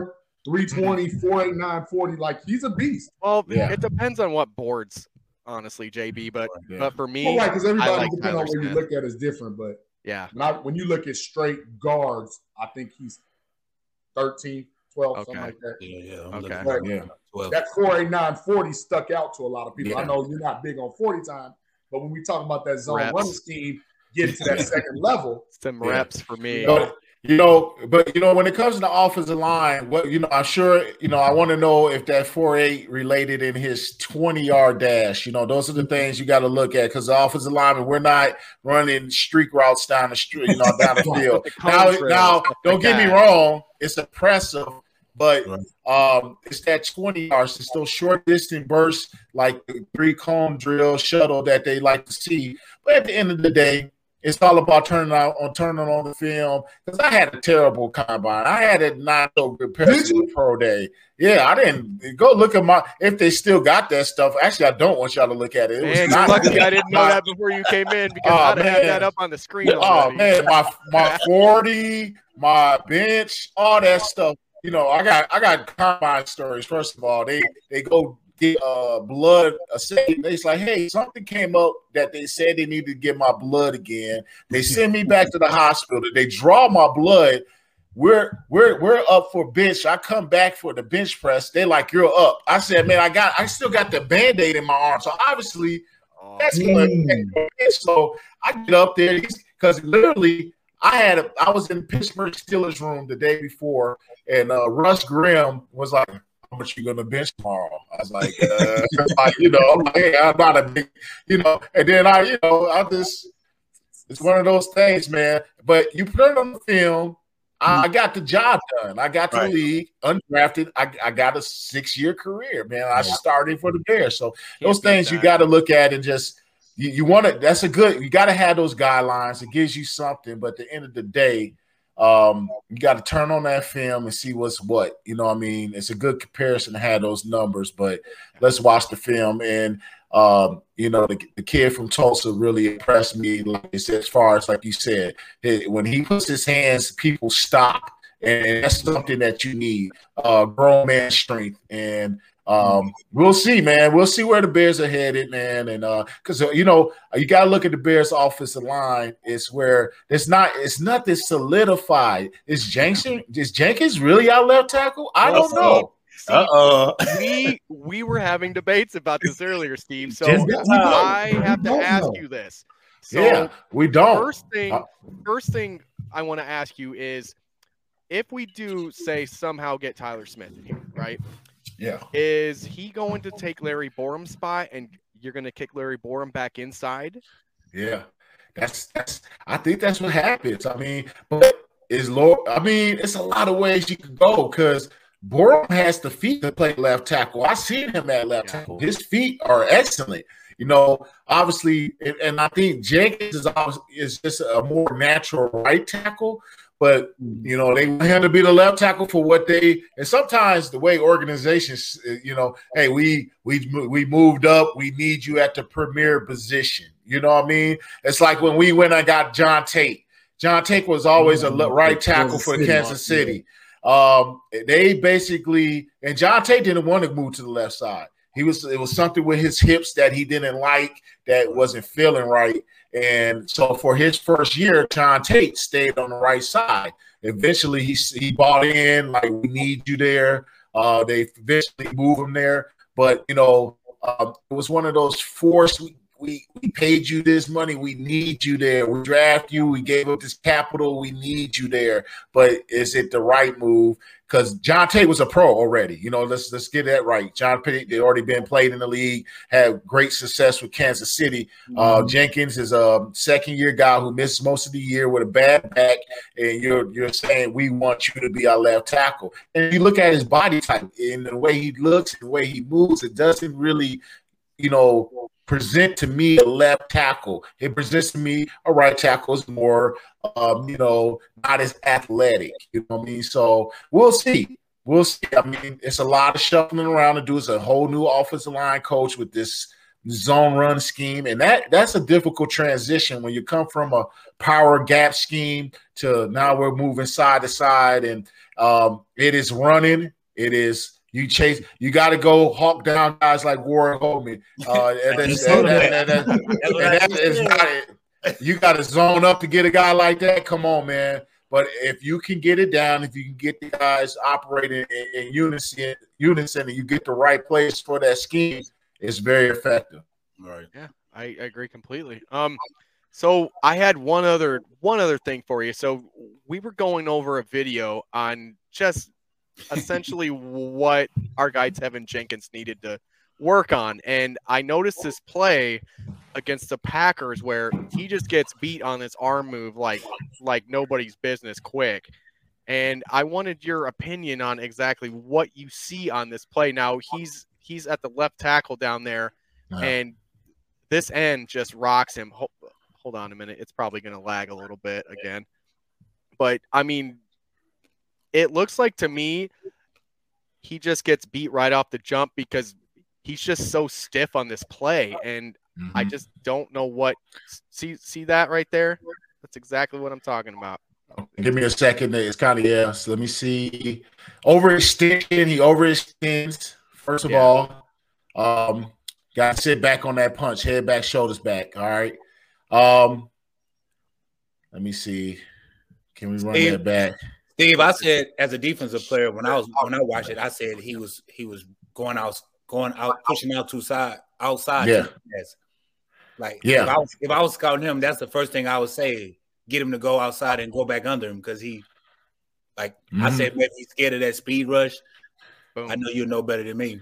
Yeah, yeah. Well, you're right. Uh, you know, with the angle, so obviously, you know, uh, Warrick. We know we let this is a sideline angle. I would like that other angle from behind. That gives me more. right. That's the Yeah. that's the film that we watch and um, you know, when we sit behind. But from where from where I'm just seeing from this angle, it seems like he just he okay he loses his inside foot you want to always stay heavy on that inside foot all right you want to keep that post leg up you never want to drop that post leg because once you drop that post leg that opens up the inside but the first thing i see is him lunging forward like on his punch you know he's he's you know when you punch man you want to be sitting back head back shoulders back um and and when you throw your head and all that into, that's an easy read for a D lineman. Now his set, I can't really tell, but it does look like he's coming out. Work.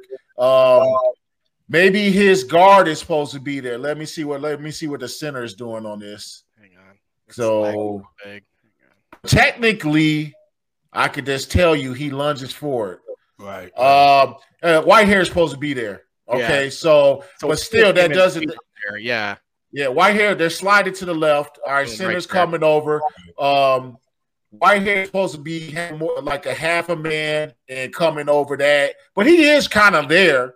He is kind of there, but Jenkins gets so beat so bad that he gets so so much.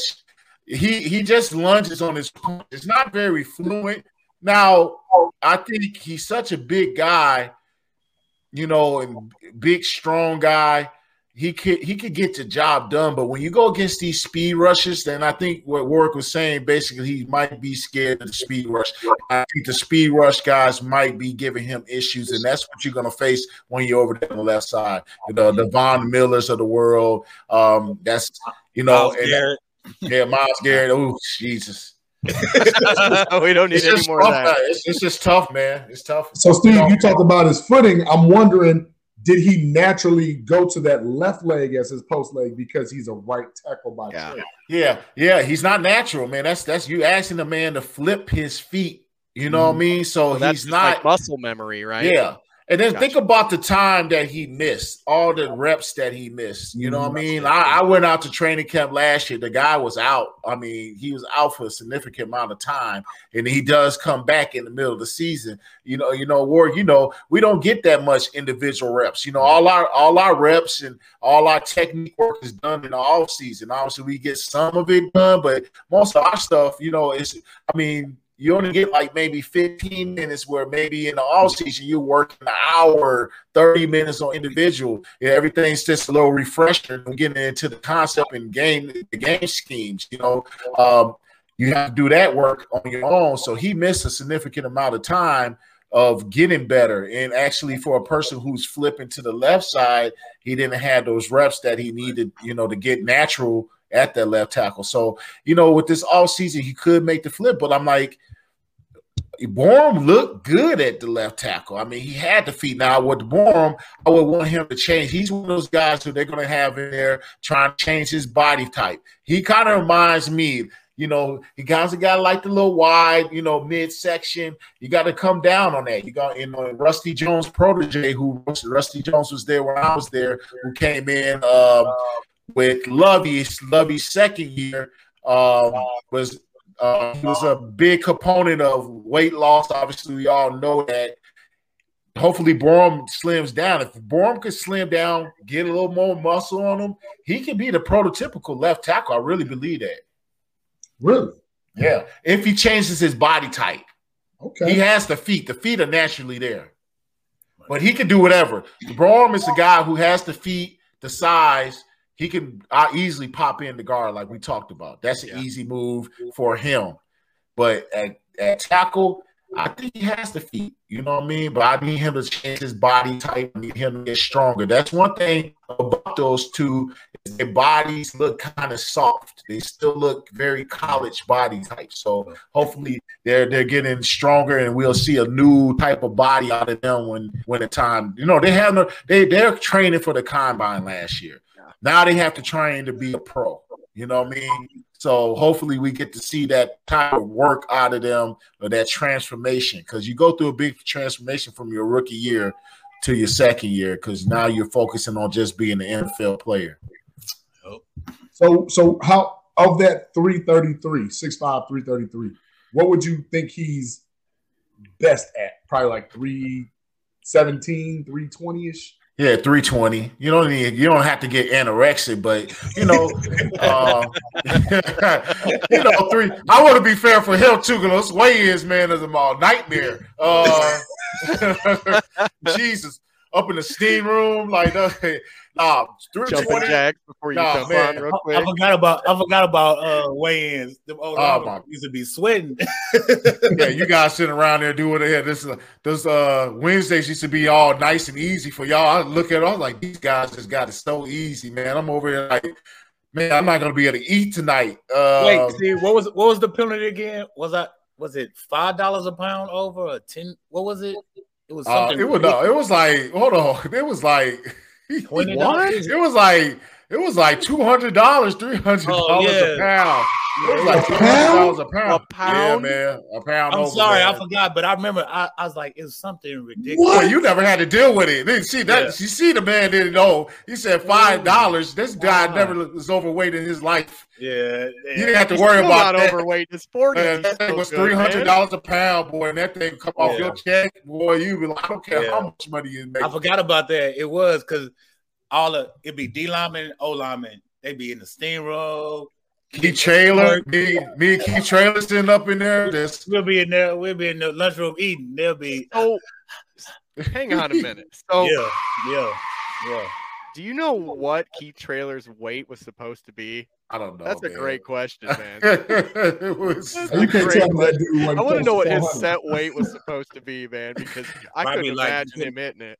Like he probably couldn't be over like 340. Oh, yeah. Something ridiculous. Like keep okay. I mean uh no Big way. Ted Washington was at 340, 350 easily. yeah. Yeah, little boy. No yeah, man. Like big boys, but they were kind of they probably was a little lenient. Like, come on. Let me we, let me tell you. we know how the game work. Those guys probably got a little they were like, "Oh, it's okay." But the young guys, if you didn't have no name, they was on you hard. if you if you had a nice, if you had a good rapport with the strength coach, right. you threw him a couple bucks. Uh, hey, when I got to New York, the Giants, you know, I was over there. You know, I get there, I'm trying to like do my routine from the Bears steam room, and then Bob Whitfield came up to me. He's like, "Man, what you stressing about? We about to go out to eat." So we go out to eat.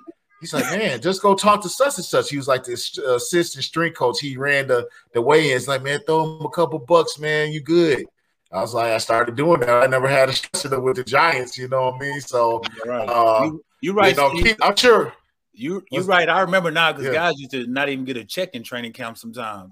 Oh, They Yeah. whole training it'd be gone because they was overweight. Like Yeah. fi- being five pounds overweight was crucial.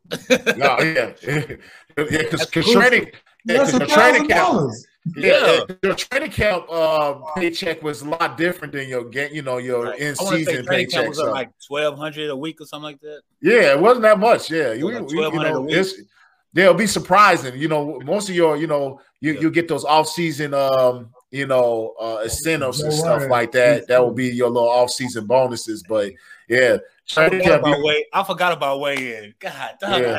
He That said, he said sweat Keith. Traylor was three three forty. I bet you Ted Washington was all every bit of three seventy five, three eighty. Oh yeah, I think. Hey, I'll be honest, man. I was. near no three forty. No Hey, hey, I, I tell you, man, I was a big, I was always one of the biggest linemen for the Bears when I came, and you know, except when Aaron Gibson was there. Oh, I, I remember I had to, I had to fuck, I had to come off on an A technique with Olin, and I had to block Ted.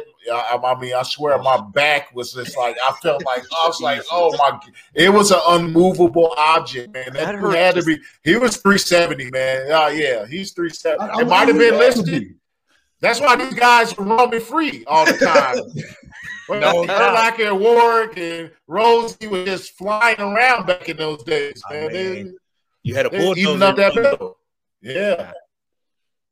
Wow, Dang. that's that's something, man. I That's forgot about something. the weigh in. That's dang. See, every time these stories, that's what I I always try to tell these guys. Like it's a different world, a different world Yeah. than what them fans be thinking.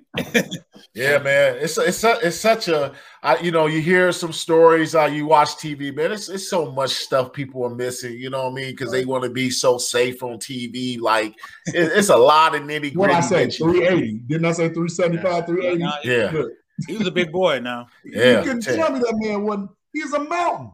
Yeah. He was a mountain of a man, dude. Big Ted Washington, and he just, My just back was- just hurts hearing you talk about blocking him. Oh my god! Inside, inside, inside run. You know, we had inside run. That was the worst, man. You know, I was like, oh man, because they just knew to run. It was run period. It was just like, oh my god, I gotta You do. go to drive that guy, and it's just You know, now now you're a knew, uh, team. You know, they don't know if it's a run or a pass. Like you know, but inside run and we just run. I'm like, God, Lee, what's the purpose? Like, what to break my back? You know what I mean? pretty much. made a living. That's how I made a living behind them guys. Yeah, yeah, man. Y'all, y'all boys got it. Stay behind them the whole time. That's why you yeah. always If appreciate you your block offensive them two lineman, man. dudes, you can you win. Yes, yeah, yeah. You win And 100. Steve, you was about what every 315, 320 yourself, wasn't you? I was like, uh, I came in the league. I think I was like three thirty, and then like the most I, they had was like I think three forty. But then Lovie and them came in with the weight loss. I went back to three, so it was always in the 330, 340 range. Okay. Uh, when I was with the the Dick Jauron regime, I was like 335, 3, you know, they didn't mind a big body, you know what I mean? I came from Philly, they didn't mind a big body, strong guys. It was like more cap scheme, you know. But then when Lovie you know, came in, it wasn't it wasn't necessarily that we were running inside outside zone. It was just they just wanted lighter bodies. The the body types they wanted to change, and that's what you see. It's basically this is like Lovie 2.0, like like this the whole the the cover two scheme, um, the losing of the body fat, and you know players change their you know you know the way they look and you know and, and, and it might be the necessary means that the bears need to go to when you're trying to change things. Like okay all right we come in like everybody needs to lose weight all right? Let's, let's, let's let's get more athletic. You guys we can't do you can't do the same thing over again. So you know it's not a bad thing to come in and hey guys let's get in some tip top shape. Let's get guys cut up.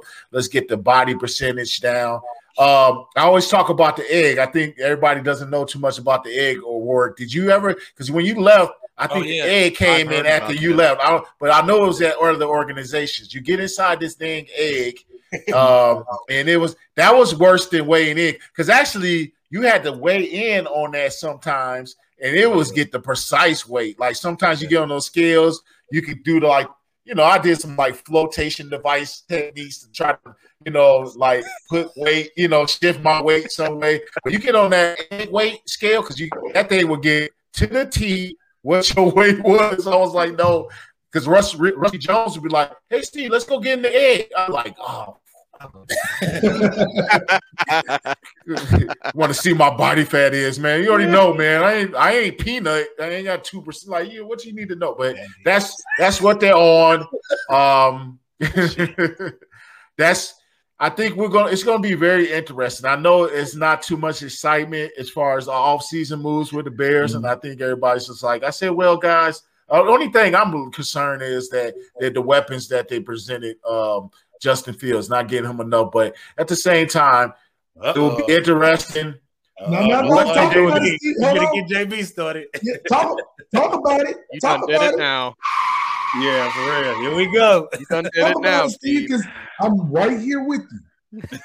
yeah.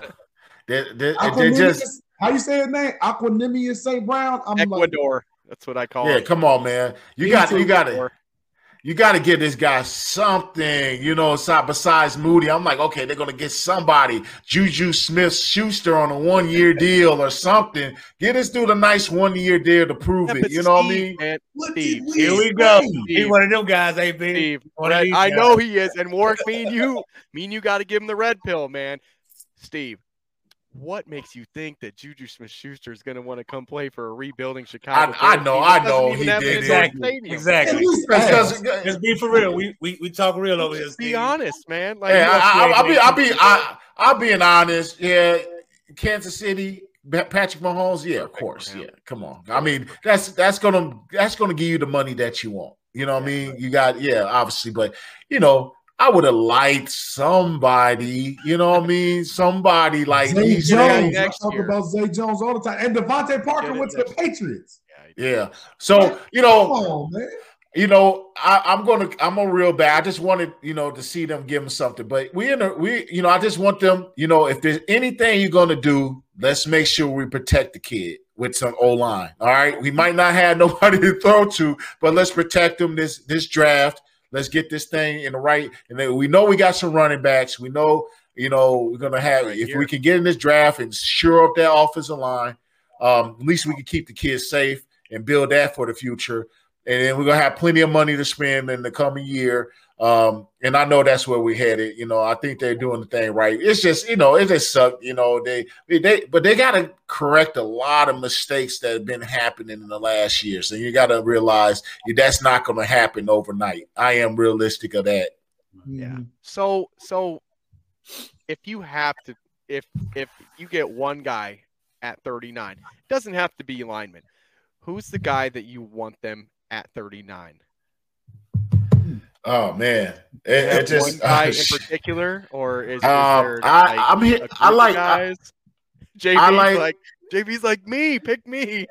Come on. Um, in the receiver group, uh, I keep I keep hearing, where's this kid? You guys know better than me. The kid from Cincinnati. Where's he projected? Um, Alec, Alec Pierce. Pierce. Alec yeah. Pierce. Where's he supposed to be projected? We had one of our guys uh sent it. I've heard I've heard mid to late second, early third. I've heard third basically is what I hear the most, but I I haven't even got to watch a whole lot of film and have my scouting report. That's yeah, what we, I'm doing this week.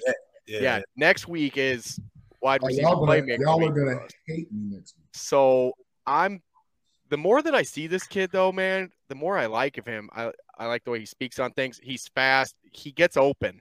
He gets open all the time. He's a verbal leader. He was a, he's a great teammate supposedly. Everybody on that team, I don't think you can go wrong from anybody from Cincinnati.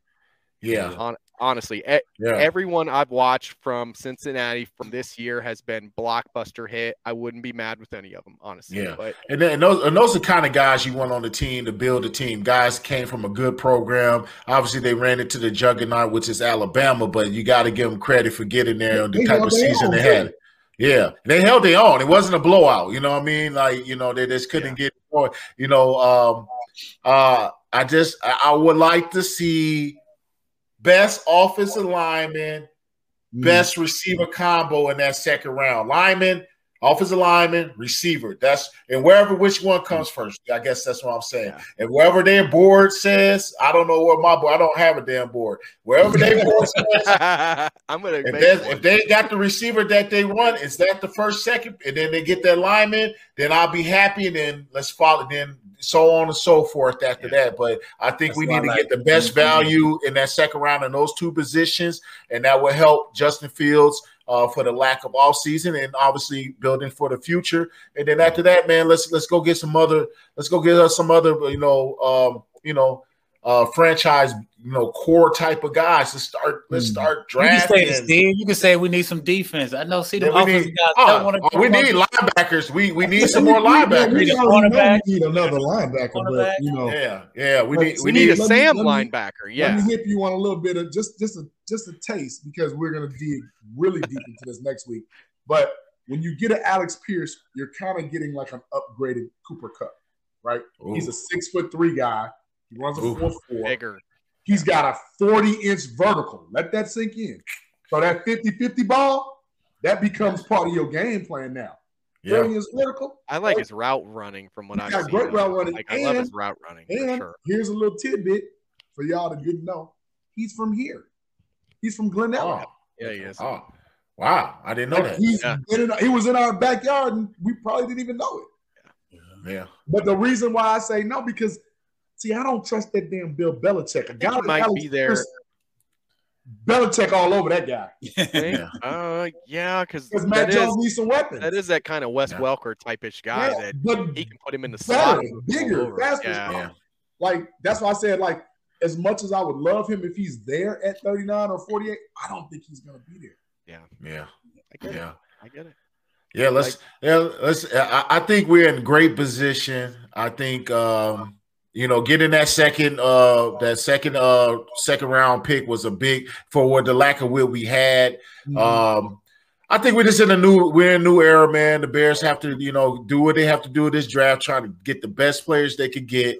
Um, obviously, we get our full allotment of draft picks, and let's start adding. Like we've never been an organization that you know, acquires picks. We always give them away. Let's let's start acquiring picks. Let's start because you know, I mean, it, it has it hasn't been that way since like Warrick and those guys, man, where they actually drafted guys and and it, and, it, and it makes sense that we had success That in would those years. Jerry Angelo. wouldn't it? Yeah, Jerry Angelo. Um, Jerry he actually Angelo, we had accountants. yeah, and then yeah, and then slowly at the end of Jer- Jerry Angelo's tenure, he he started making some suspect decisions. But like early on, he was he was getting those building block guys. You know what I mean? So uh, yeah, you know you got Only- I might be wrong on this, but the only questionable one I remember for him wasn't it Shea McClellin? That was that was uh no no no that was uh was that I didn't Emery? like that one. that was Emery. Was that Emery's Bill- first pick? Yes, Emery. that was Emery. Yes, That was That was Emery's first pick. yes. First ever pick. Okay, right. Yeah, Because that's Angelo right. brought in uh matter of fact, Angelo brought in all them boys. He brought a lot Yeah, of people. An- Angelo Angelo brought in Briggs. He brought in Peanut. He brought in uh, Alex Brown. Tank, Thomas, Har- uh, Tommy Harris, AB. Terrence Metcalf. Uh, I mean, he he he got some money. Mark, back. was Angelo your GM? No, yeah, Angelo Or was came. Michael hey, McCaskey? the guy the guy that uh, drafted me was Mike Hatley. He went to the uh, yeah, Green Bay Packers that same year. So Angelo wasn't our draft class, but he was he Because came with he before got Angelo, Urlacher. they didn't have a acting GM like on the I want to say the guy that drafted me when I remember the GM was a guy named uh, Mike Hatley. Then yeah. I remember that's who he drafted you. Yeah, I remember. Yeah, he yeah. passed. He he later died. He passed away. Oh, okay. But he went to the Packers my same year. So he drafted us and, and got a job at the And Packers. got got you. And then Angelo came did in. that.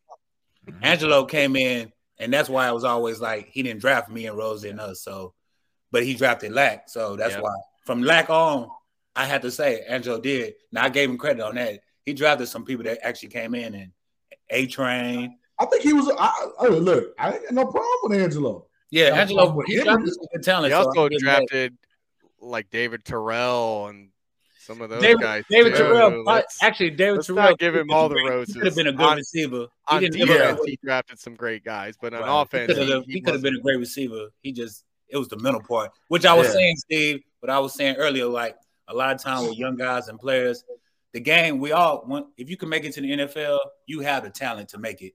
Yeah. But it but it comes to a lot of it's the mental part that the players miss, especially young guys. They can't adjust to the mental, the studying, the not running the mm-hmm. streets, the taking care of your body, like make, Not getting in Lamborghinis and driving around burning out, right, Warrick? right. That's That's, dirt on you. that's the, that's the part that make a lot of like young Yeah. guys they really understand what it is. Yeah, that this is if- a job. if you- it's serious. Like Yeah, if you get say hey, I hate to say this.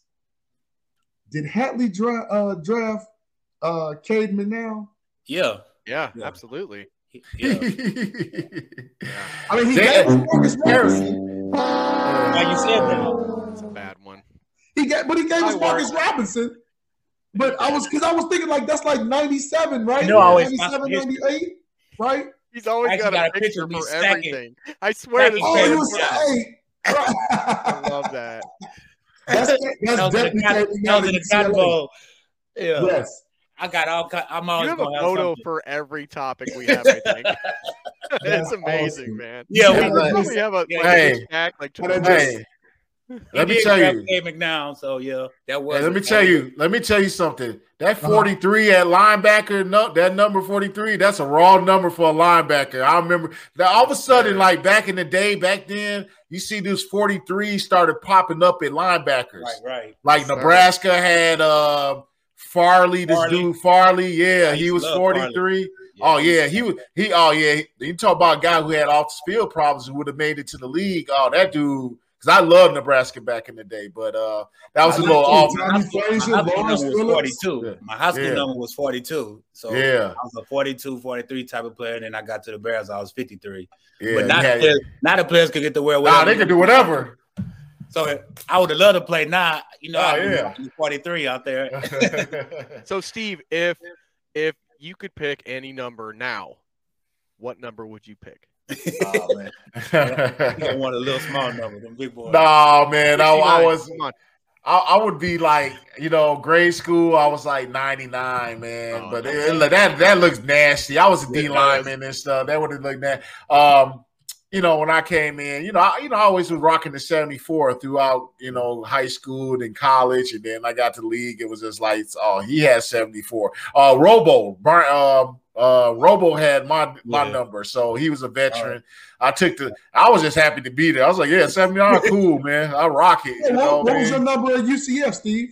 74. I was number 74. Okay, it was still 74. And then at Mount Carmel, I was 74. So yeah, that was my that's what you know, that's what I wanted. But a- actually, um, later on, I, I played in the UFL, the United Football League, and I able I was able to get 74. And I was like, ugh, you know, because I had got used to 79. I was like, 79 is the, that's my joint now, you know. I looked at 74.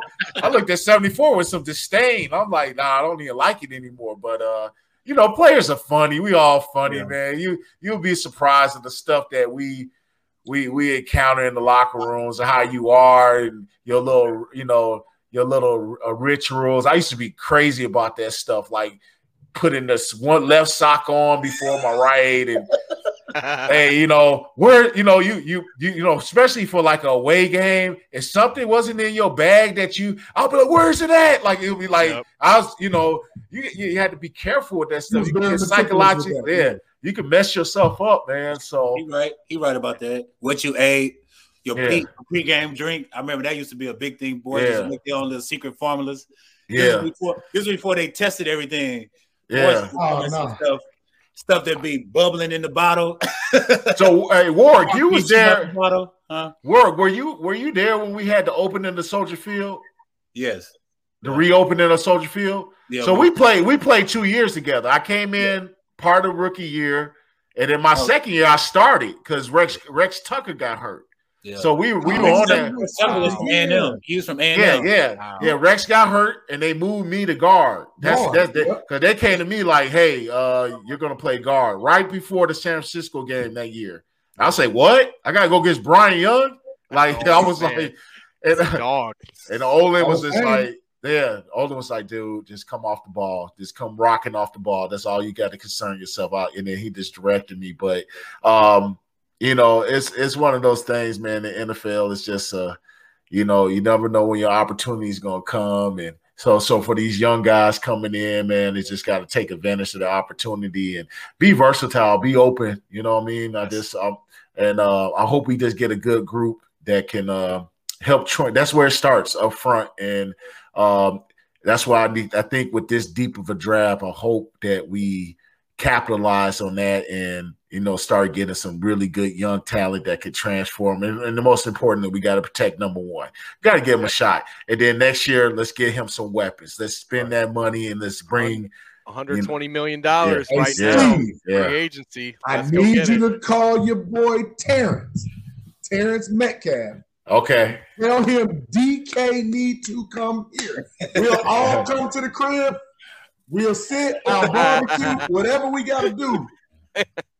I'll buy a keg for that. I'll buy a Hey. keg. Oh, he'll be perfect Chicago. He'll be he Oh. would be perfect for here. Like he Wouldn't he just though? Think about he it. would be perfect. I never thought about DK coming here. Come on. Hey, That's Steve, all that's what I'm here talk for.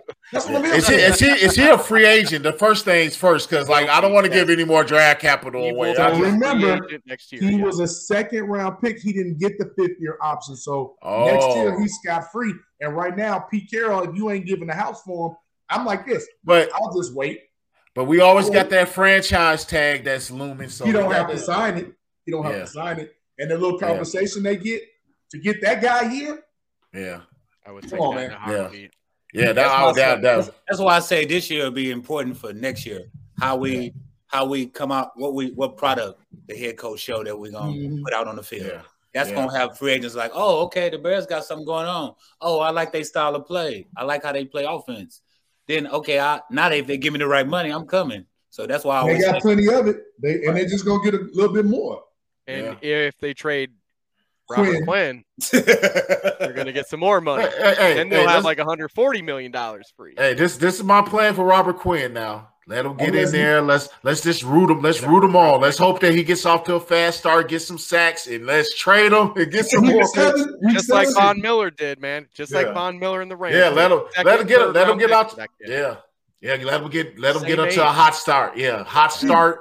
Somebody who's in the running, like oh, we're we need another pass rusher. and They'll be willing to about give it up. Kansas City. I'm loving I it. I think Kansas City's perfect. I'm loving it. But did you all see that the damn Rams is trying to get Stephon Gilmore and Tyrann Mathieu? Like, I don't know type how brand they they got over there? Like, We need to Where's trade that for money the from? finance guy. We need Uh, to get look, that finance look, guy from them because that man's look. doing the damn thing. He's doing his job. when you I'm look on telling you. paper in the media, the Rams are financially strapped. But Yeah. they steady making moves. I'm like, Well, a. Well, Tampa, Tampa did the same thing too. You remember when Tampa won the Super Bowl? The next year they signed everybody Oh, right, back. I was like, all twenty-two starters Every came back. One. I'm like, who's their finance guy? Who's running the books over there? Because they they're doing a great Peter job. to pay Paul is what they doing. They robbing Peter to pay Paul. Yep. You know what? They're just kicking the can down the road. to, win, to win one? Yeah. No. Yeah. you can doing. put void years on that contract, JB, and you can give him slim pick. Like we did that with Andy Dalton this year. You know, it was a ten million dollar year, but he only got five million of that, and then they had to kick the can void year on there so he could somehow get his other five. I don't know those numbers, guys. Yeah. They make magic happen every day. I don't mm. know what they do, but they're better at their job than all. All I know is the you that. Rams, if they get those two guys, that's a cheat code. That's Yeah. that's not even right. Yeah, I, I don't, I don't, I don't. Yeah, I don't know how they doing it, man. And they they loaded, man. I just, would do. My- well, we don't have to worry about it. We just, you know, they go, they're gonna tax themselves out now. They, you know, all Well, good things they're come to gonna an have end. to, They're going to have Yeah, to play Aaron I'm. Donald, and he Yeah, they're gonna have to. They're, they're gonna have gotta blow that thing up now. You know that thing's gonna come up and blow up in the next Look. year or two. But they At going least for they it. got one. Steve, they Right. got they one. They might get one more in the next two years. That's it. Yeah, yeah, Because if you don't, I'm telling you right now, if you don't pay Aaron Donald that 30, yeah, you stupid. yeah. You got to. You got to pay that man. The most dominant. Like, I mean, when it's all said and done, he's going to put himself in the top five of all time defensive uh, players Ever. ever, Easily. ever. Maybe top three. Honestly. Yeah, like- yeah, yeah. Our top three, honestly, yeah. yeah I, I, I ain't never seen anybody. I, you know, he, you know, you only, put him in that category with like a Lawrence Taylor, you know, like those kind of guys that like Reggie White, like just was gonna guys say Reggie White, John Randle, guys Bruce that change Smith. whole game. That's the level of destruction this guy's doing, and you know, coming for an offensive lineman, I'm Like just like, deep tackle spot. though. yeah, yeah. He's not even I- being secretive about it. What he's going to do either. He's just Yeah. doing it. Yeah, I, I, I, I sit, I sit, I tell people I watch film on him, and I mm-hmm. like, you know, when I'm watching him, like, you know, I'm looking like, how would I stop him? You know what I mean? Like, you know, Can you you try to, realistically? Can you like Watch the Yeah, James yeah. Daniels tape Yeah. from a couple years ago. He did a good job on him. Uh, now, when you had one of the best offensive linemen in uh, in all of sports, like all of football, I mean Harry Hiestand, he really came up with a great game plan Oh, in well, 2018. yeah. Yeah, they um, but long arms, great technique, but long arms is something that will probably you got to have good feet now. But long arms is something that could get him problems. You know what I mean? Um, that's one thing I possess. I'm not saying I can shut him down or do anything like that. But like I see where you can use your long arms to kind of get him, you know, off off of your body because you definitely don't want him. But he's a great hand worker, man. He is. Uh, this dude's practiced with knives in the off season, so you know. He, that's what level, but I, you know, I, I did a lot of hand training. You know, we had a guy touch Tunklin. Um, Olin just recently talked about touch. You know, uh, Okay. we both, we both. Uh, Olin's the guy who brought him in. He had a great relationship, and I, I basically gathered his system for myself. I actually still teach uh, the touch Tunklin system because I was taught by him basically. Um, but you know, hand fighting, hand replacement, quick hands, hand battle. You know, but you know, you'll rather have the hand battle with Aaron Donald when you got longer arms than him. But, uh, that's why James Daniel, you had seen him, but also they were able to use, you know, different um, protection schemes. And Harry, he said it was one of the best, and that that's was complete garbage. That you know, and I, I this is my theory. of all this. that wasn't that's not that's not their guy. I Yeah, not well. This is what this is what happened. This is what happened. Harry Hiestand saw the bull crap that they were doing. It wasn't football. It wasn't right. Harry Hiestand is going to say his piece. Um, he didn't agree with what they were doing because it didn't make any sense. And uh, Nagy basically forced them on out of there. Like you got rid of one of the best offensive line coaches in the game because he basically was Freaking call, probably Nagy, calling. He's probably calling your shit bullshit. You know what I mean? That's what he was probably calling. Like, what is this we're running? What are we doing? He's probably challenging him at every level of what the game scheme was going to be. And Nagy being the you know the uh, the prideful, you know, uh, you know, uh Smartest guy in arrogant, the yeah, smartest Yeah. guy in the room, stubborn. Um, got rid of the best offensive line coach who Notre Dame scooped up again. Everybody else sure was knocking on his door, like, "Hey, can you come?" You know, so um, yeah. But uh, you need guys like that. So we'll see what this O line coach from Pittsburgh. I don't know too much about him, but um, you know, you have one of the I- best. I've heard solid things, but I'm not like I'm not going to grade him on the personnel he had because Yeah. that Steelers offensive line. Remember, he honestly lost Wonka, not man. Wonka Steele. Um, that's the coach. He lost Villanueva. He has Yeah. some Oh, injuries. yeah, yeah. Yeah. Yeah, he, he lost Pouncey. He retired. Oh, I Oh, mean, yeah, they, Pouncey- they, they- you know that that that Pittsburgh team lost people and they were older. They weren't that good Pittsburgh de- offensive line that they had in the past. So yeah, we mm-hmm. can't we can't judge them on that, but you know we'll see. Yeah, absolutely. Well, Steve, we don't want to keep you all night, man, because I want you to come back sometime. but Well, well we next time. what, man? Hey, I can't leave the kids at the park district. A guy, my guy didn't come to want to come to work today, and I was like, you know, I was like planning on getting out of there at seven thirty. Get you know, and you know, you know, seven o'clock. I mean, and getting the, you know here there on seven thirty, but It's all couldn't right. leave the kid. Yeah, little, man. yeah. But yeah, next time we'll make sure we're on time. we will definitely have you back, man. And thank you again for coming. I see you, Big Steve. All right, we hope Ward. to have you back All right. sometime. All right, man. Definitely, one, sir. man. All right, man. See y'all. All right, Steve. And great, great guy as usual.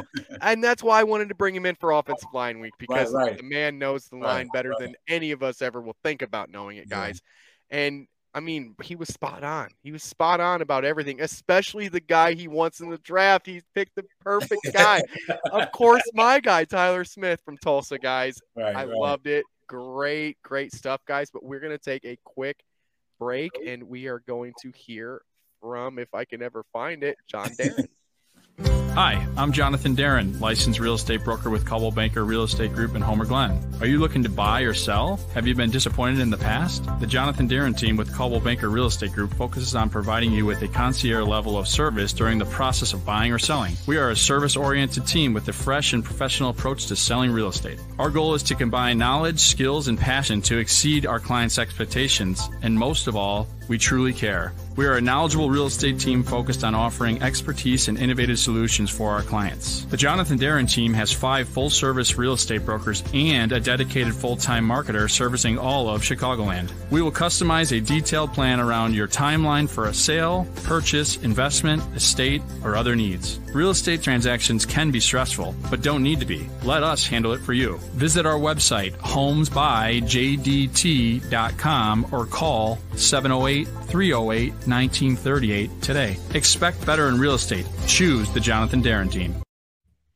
And that was a word from our sponsor, the John Darren team out in Homer Glen, guys. It's warming up in Illinois. If you're from Texas and you're looking for a home in the Chicagoland area, make sure to Is get it a hold of warming my make sure to get a hold of my guy, John Darren. He knows what he's doing. He's the best at what he does. He wants to make you comfortable and make you feel good about buying a home around here, guys. So if you have any information on him at all, make sure to go to homesbyjdt.com, guys. So now I got a question for you.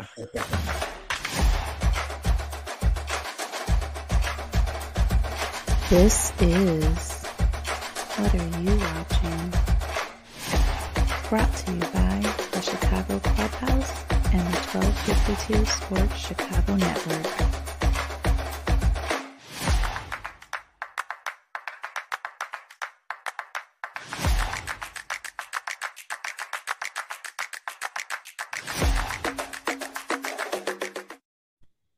And this is What Are You Watching? brought to you by the John Darren team. Our buddy, our, our new friend here, Mr. Terry Munt, says that he's going to stay in Texas. You know what? There's some nice summer homes here. You could, you could definitely just come here for the summer, hang out a little What bit part with of your Texas friends. are you in? I wonder. What part of Texas? That's a good question. We've actually got a couple new guys tonight, actually, which I want to give some real fast shout outs just before we get to what are you watching here. We had another one in here. Our buddy here, Mr. Jeremy Fourier, said that it's his first time on the show and he loved hearing Big Steve talk and he mm. missed Warrick next to 54. Well, then, Mr. Jeremy, you could just go watch last week's show because Brian Urlacher was here next to Warrick Holdman along with Rosie Colvin. Make sure to go check that out. It was a great podcast, guys.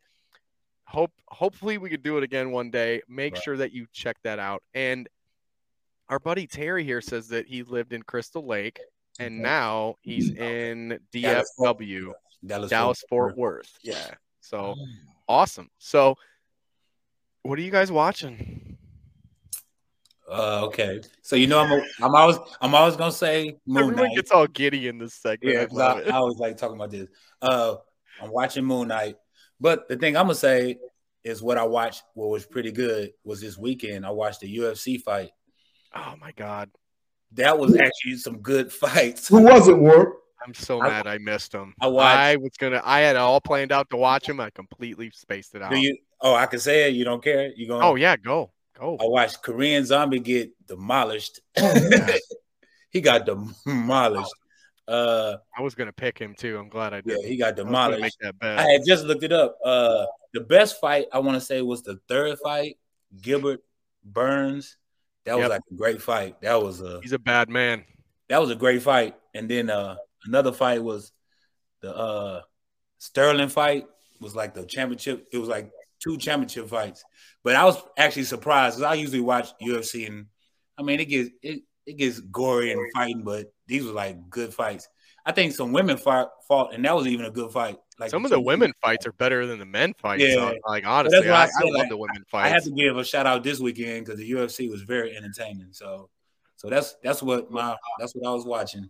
I'm so mad because I had a plan. I was gonna watch that, and then I ran into an old buddy uptown, and that didn't happen. I ended up staying out way too late, and I got home and I was like, "Oh, I missed all the fights." Mm-hmm. Yeah, it was some good well. fights. It was a good, it Yeah, was a good I'm- I'm UFC. super mad about it. But you want to go first, JB, or you want me to go? I mean, if, you want to go, go ahead. It don't really matter. I mean, like for me, and our buddy Terry Munt here again. He's watching Halo. I'm obviously watching Halo. They introduced they introduced Cortana, and it's the same voice as the video game. So Oh, is it? all is good in the wo- yes. I just the finished episode exact two. Same person. No, you haven't heard her voice yet, then have you? Because I don't think they. Oh, it's show got to be episode three then. Episode three is where they three is where they sh- Gotta it. They finally introduce Halo or him to her, and Oh, it's okay. the same voice. And I'm like, thank you. My heart is at ease. Like a wave just came over me. Like I could just relax and just remember my childhood. like it was great. I love Halo. I love what they're doing with it. I can't wait to watch this next week's episode. I haven't watched it yet because man, I've been stuck on Vikings. I am so stuck on Ooh, you Vikings. It's said not that even, too. my Vikings. God. Is that I- Valhalla or I'm already no, it's the original first because original? I've never watched any of them. So I started at the original and I'm just gonna I'm just gonna move the train through. I'm on season four already. It's been like a week. How many like- seasons is it? It's six six seasons of that one, and then there's a Okay. there's a um I think there's a Valhalla, and then there's another one too now. There's like a newer one or something like that. I don't know. I haven't figured it all out yet, but I'm in love with it.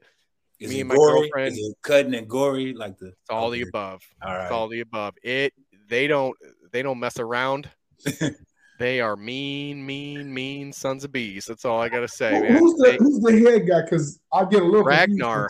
Ragnar. Oh my god, Ragnar. He's amazing. So we just finished season three and they invaded Paris. Mhm. And he had some little sneakery, sneaky, sneak stuff going on in there, almost like Game of Thrones style stuff.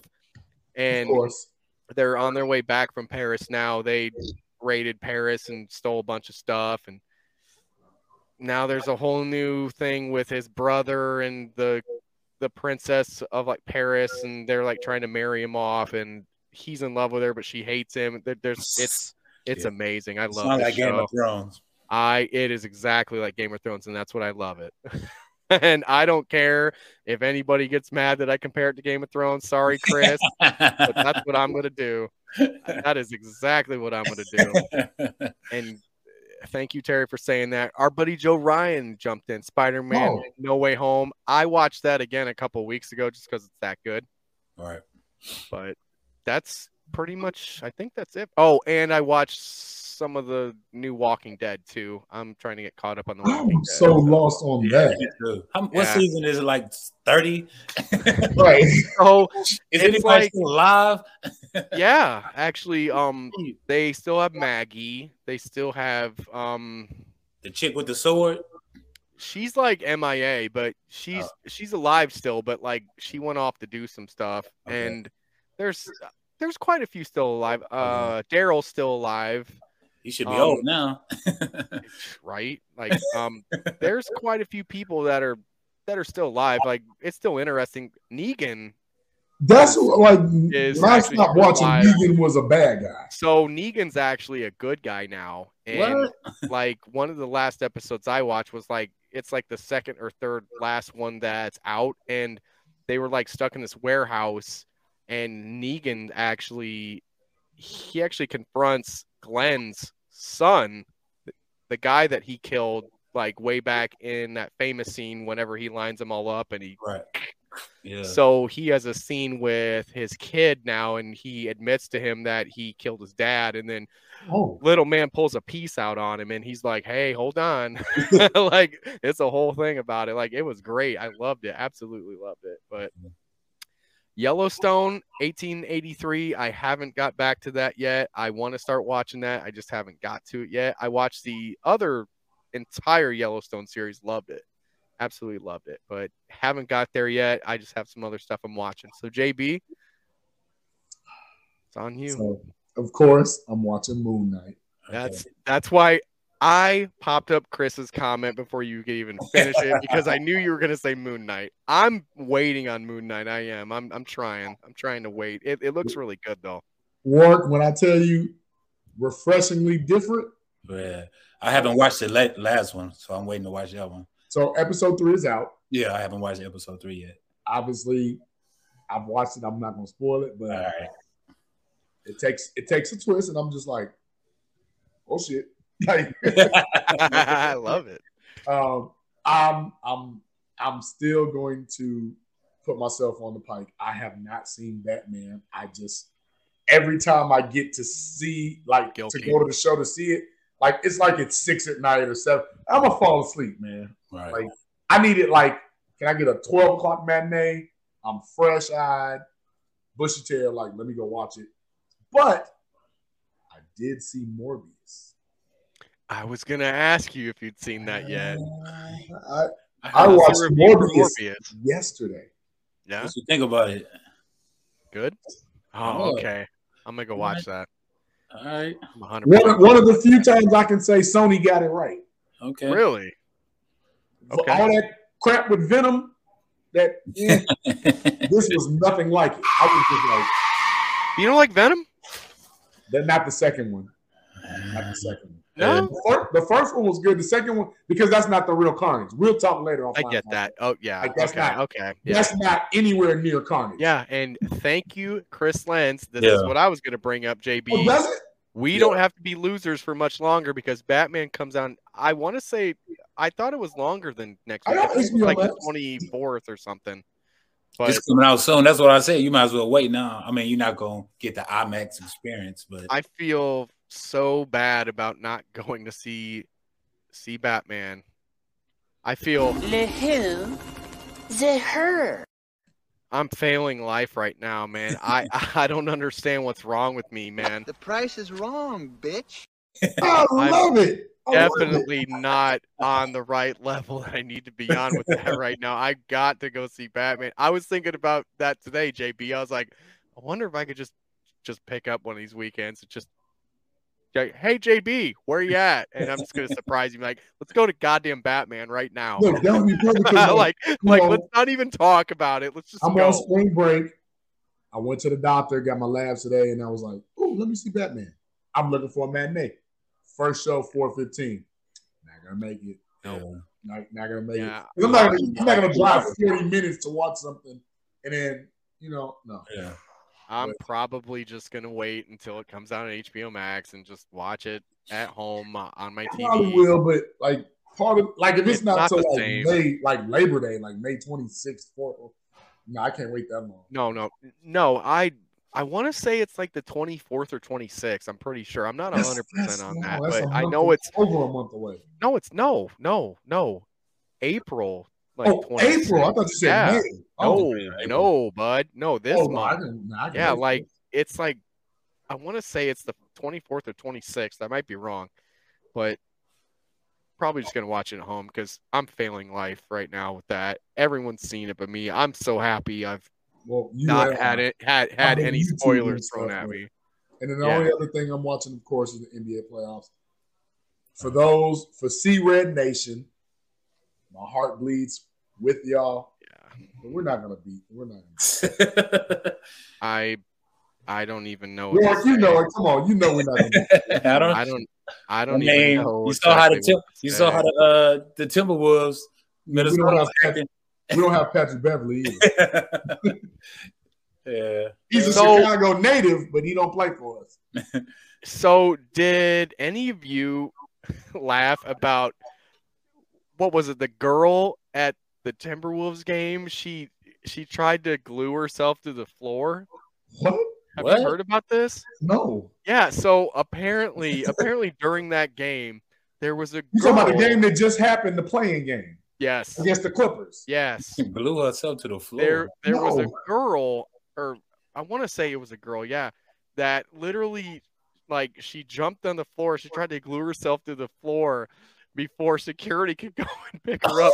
There's a photo of like this girl like on the court on the floor, and there's like a bunch of people around her, but like they're not being rough with her because it's a girl, obviously, and they're like trying to be nice about it. But she apparently tried to glue herself to the floor before they could get over there and pick her up. Was it That's go a new level. That's a new level of drunk that I need to figure out. I don't know what level that is, but I, I need to find out what makes you do that What because type of that's- glue she think she got? Well, I have like to say, I to adhesive, like just slam it on there real quick. But I, I have to Like, call bull because no, that's true. if she had the glue in her pocket, she was planning this. Yeah. So drunk or not, she was gonna do it. Glued us like up. if I'm, the hey Ward, if I come to see you and I got a bottle of Gorilla Glue in my pocket, you like JG, what is that? And I tell you, don't worry about it. Exactly. I'm gonna be like, nah, bro. Give, give me that. Give I'm me not in that. on it. I'm not in on it. I don't know what you're gonna do, but don't put me in on this. Hold on. Hold Glue on us up to the floor. I will. I will. That's like the remember the girl. Did you read about the girl that put the Gorilla Glue in her hair? Yeah. And Like- say she got Oh. it something else. Like, yeah. That's even worse. That's She got like that's got to be the grand worst. From like, what do you call it? She actually got money for that though from GoFundMe. Yeah, GoFundMe. did. Yeah. Yeah, she got a grand, lot of like, money. wait a minute. Like What? GoFundMe will, will give you some money. You just gotta put out a story. Which, like, honestly, to me, is Oh, he said next week. Next week. Yeah. Oh, Okay. okay. Okay. Christian, I'll be a slacker. I'll be a slacker. Yeah. I am. I am. But so, so I have a photo for you of this girl. I'm not lying to you. She's literally. and Glue in her hand.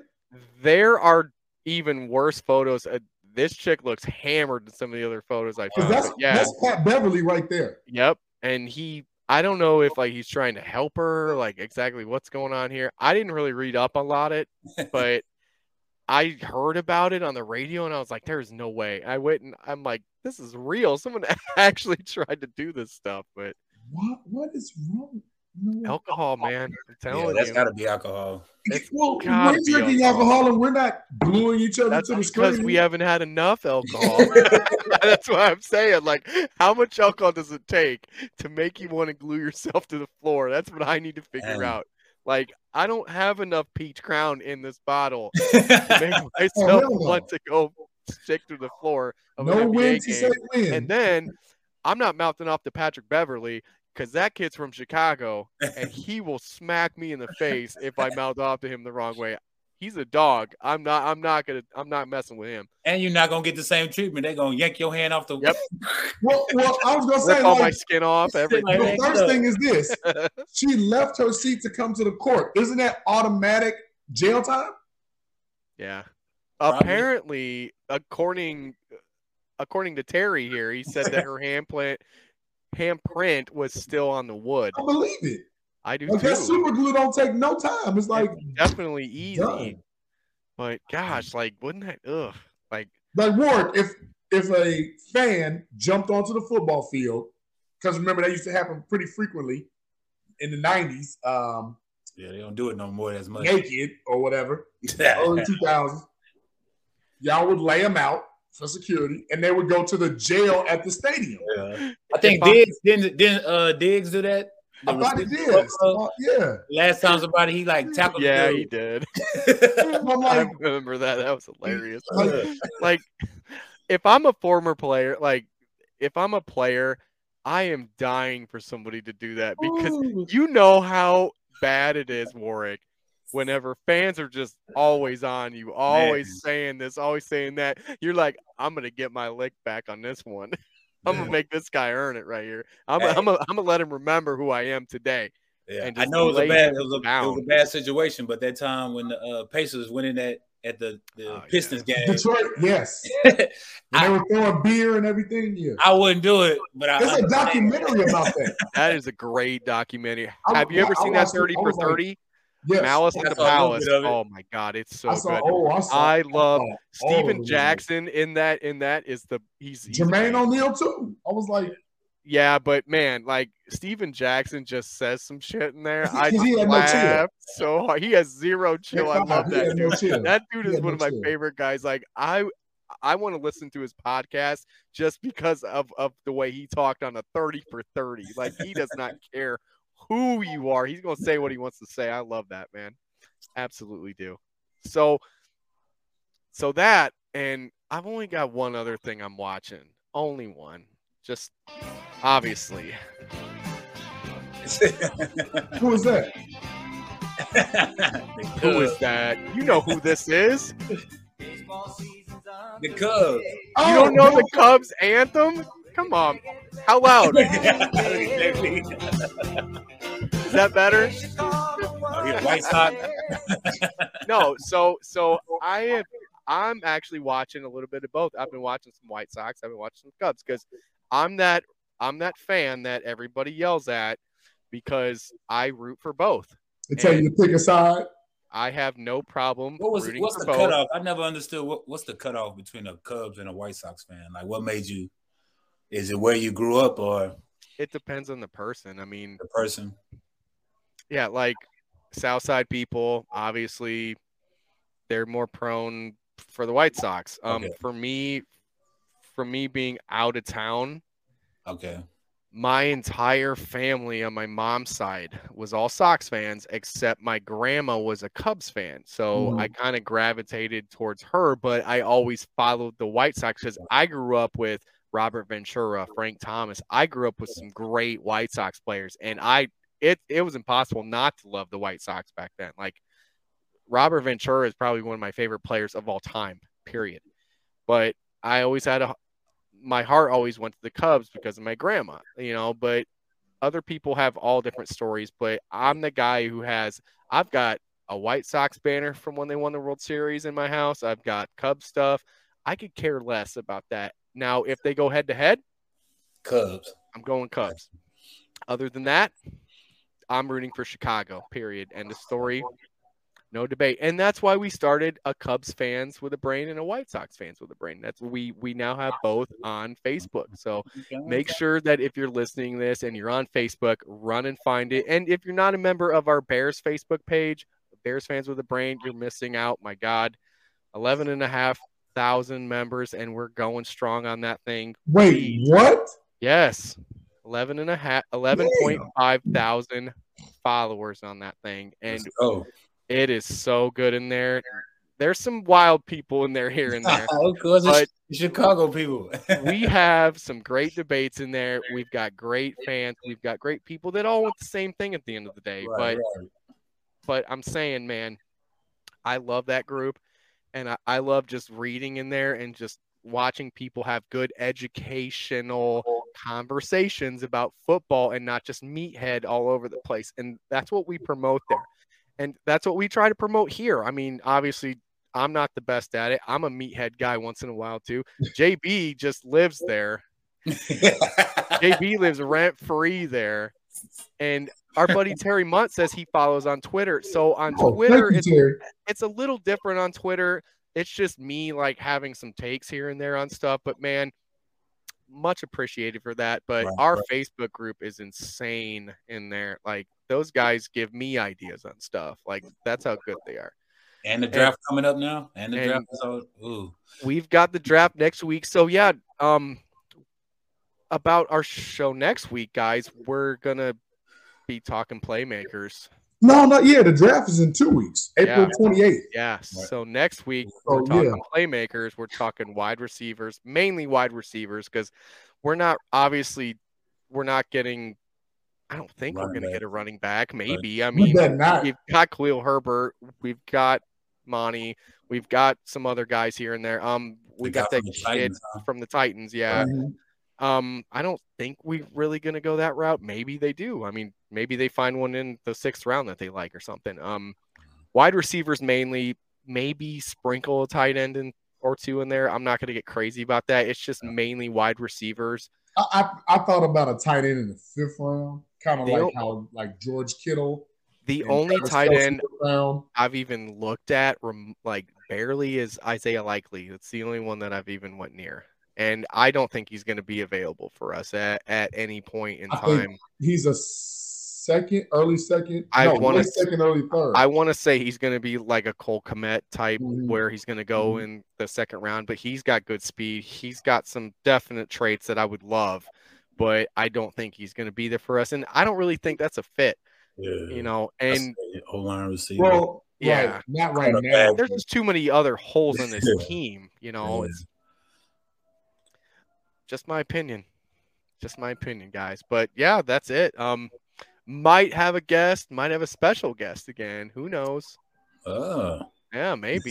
I haven't I haven't really completely figured out if I want to or not yet, but I, I've got a guy in mind maybe. Okay, okay. I just I just hope he doesn't beat me up because I tell him he talks too much again. That's a little secret tidbit only only only the valued listeners and Right. fans really know about about that. If you're Well, really you paying attention, yeah. JB I know- knows I know now. JB's I know OG since day one with me. Yeah.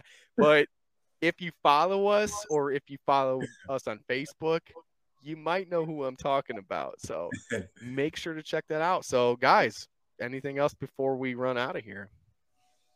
Not on tonight. I think it was a great, It was. great pod. It was Had good fun. seeing Steve again. Right. Helped us out tremendously. Yeah. Um, I just think,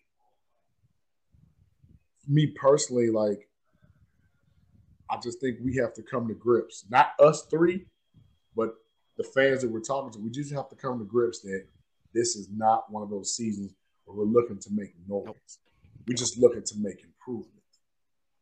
And we have to be okay. We have to be okay with that. Incremental growth. But we have to be okay with that. You know, if we end up, like I keep saying, AB, you know me and you talk.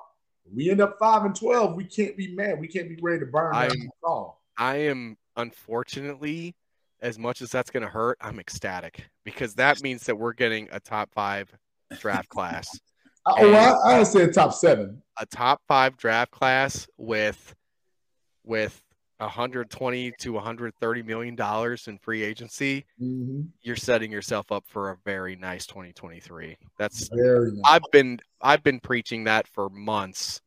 I mean, months upon months. I've wanted this. I wanted Matt gone. As much as I love him as a player, it was time. It, it it's You- time. you- everything you predicted, Except Robert Quinn so far, because I, I wanted Robert. Quinn gone. that's on the horizon. I- that's on the I- horizon. They're, I they're listening. Oh. They're I, listening. they're not listening to me. They're just I'm I'm listening to smart analytical like talk. Like I understand that that that these kind of things have to happen. You have guys over 30 making that much money on a Um, rebuilding team. You have to move on from that. You can't have keep to, pushing like the I- pedal down the road. you, It's just it's just too much. One of those teams that feels they're a player, a pass rusher away. Now we can talk. I was honestly hoping that somebody somebody gets nervous in the draft Before the draft, and they go, "Oh crap, that's that's the edge rusher I wanted. He's off the board. Let's go give the Bears yada yada for Robert Quinn." But if it's Let- let's go give him a second, or let's go give him a, a third. There were people in the Bears group, huge debate this week Mhm. about Chris Edgerton. Actually, brought it up of all people Of all people, my guy Chris Edgerton, who gave me so much crap about these trades in the first place, said that people were crazy because they said that they would give up a third rounder for him. And I'm like, well, that depends on are you going to give up the salary too? Because the reason that the Mac trade went the way that it went is that they gave all the money to them. Like Right, they did, took yes. everything. So obviously you're not getting that first round pick that you wanted for him, but you're mm-hmm. getting everything off the books and you are. Right. clean for 2023. because sometimes that that that backloaded salary is what eats you up. and you've got the same kind of thing with Robert Quinn. After this year, you've got a potential out, and maybe they maybe some team sees that and goes, Oh, well, hey, we can hire him up for next year. If it doesn't work, or if he doesn't pan out the way that we want, we can run to him and go, Hey, we're either gonna restructure you or we're gonna get rid of you. I'm and still then thinking Dallas. I think Kansas City. I, I'm I'm starting to think Kansas City might be I the team. thought about Kansas I like City, Kansas City in that spot, especially with that with the scheme they have. He's perfect for either scheme, four three or a three four. I, I mean, is, but the last time he was in a four three, there, he led the league in pressures. Last time he was in a four three that- defense. uh, the Rams. He was with Dallas. No. Oh, he was with. Oh, right, Dallas. Duh. Yes. Yes. Rams to Dallas. Right. Yes. So you could essentially put him in any scheme and he's going to work. He had 18 and a half sacks in, in a 3 4 hybrid. He led the league in pressures in a 4 3. You can put him anywhere right now, man. Dallas he, lost. He's in prime um, level right now. what's his He's name, Ward? higher than he's ever going to be sold. Uh, Gregory, Randy Gregory. Randy Gregory. to Denver, right? Yeah. Denver, yeah, Denver. Yeah, he went to Denver. Just saying, Dallas is in need. Yeah. And they're familiar. They're definitely familiar. I, the only reason I say I don't think KC is because Nagy went back there as a QB coach, and he's probably gonna be like F the Bears. He's probably going to be like, hey, th- this guy that I had at 18 and a half sacks, bring him in. That's why I think it is. Oh, I think it's oh, oh, opposite of that. You know, you know how many Bears he's- are on the Atlanta like, Falcons right now. JB? You know Yeah, how many Bears are like playing for the Falcons? Twelve. Ridiculously too many. Hmm. I'm going to pick the Falcons lose every game. It's like a cheap flight from Chicago to Atlanta. It's like Like, fifty nine dollars on horrible, man. Southwest. Oh, it's horrible. Absolutely horrible. So that's it, I guess. Unless work has some work wisdom. No? I'm good right now. I'll save it for next week. He says, I'm going to keep y'all thinking about it for next week. So that's it. That's it, guys. So, first and foremost, we have to thank our sponsors here. Our sponsor, Nick and Ivory Brewery, the John Darren team, and Fozzy Football, our newest sponsor, guys. Make sure that you check them out right now today. It is worth it, I'm telling you. So, tomorrow, everything we have here is Central Standard Time. Remember, Alan, Central Standard Time. Got to get it right. So tomorrow, the over under with Harry Greek at eight o'clock. He's giving you all the best bets. Like I said, he's seven and three coming in just today on baseball. He knows his baseball. He's good at it. Make sure to check him out and his picks. Saturday at 7 p.m. We've got Mike on the mic with my guy Mike Hughes. He's laying down all the Cubs beat. The kids forgot about the Cubs more than I know about the Cubs. I'm telling you, make sure to check him out. He's great. We're we're also in the works on a post game Cubs show too with Fat Mike and a new member of our team that might be a sponsor of ours too, Mr. Paul Ivnick, maybe for home games possibly. Whoa. Let's hope that happens because Paul is a diehard fan. He knows the stuff. That's in the works right now, guys. I probably shouldn't even have said it, but why not? why not? When in Rome, right? When in Rome. so Sunday at 9 a.m., we've got Mr. Jacob Charno with the Hard Count Football Podcast, guys. He's breaking down everything around the whole NFL. Make sure to check him out. Adam Schefter's nephew. I feel like I should just say this because that's enough right there to listen to him. He knows his stuff, man. Right. David Schuster hopefully is coming back this week. He's been on the Hawks beat, so hopefully mm. Sunday night 8:30 we've got David Schuster with the Schuster Express. Make sure to check that out. Monday 7 p.m. Hubes Views Proofs with former ESPN Ch- Chicago's Fred Hubner laying down White Sox beats, Chicago beats, beer beats, any kind of beats you want him to speak on. He's gonna bring it down to you. I'm telling you. You're gonna ask what's up his can. He's gonna tell you what he's mad about. He's amazing. Love what he does. And Wednesdays, as usual, the Fat Mike Show. So for me, my guy Warrick and JB, y'all have a good night.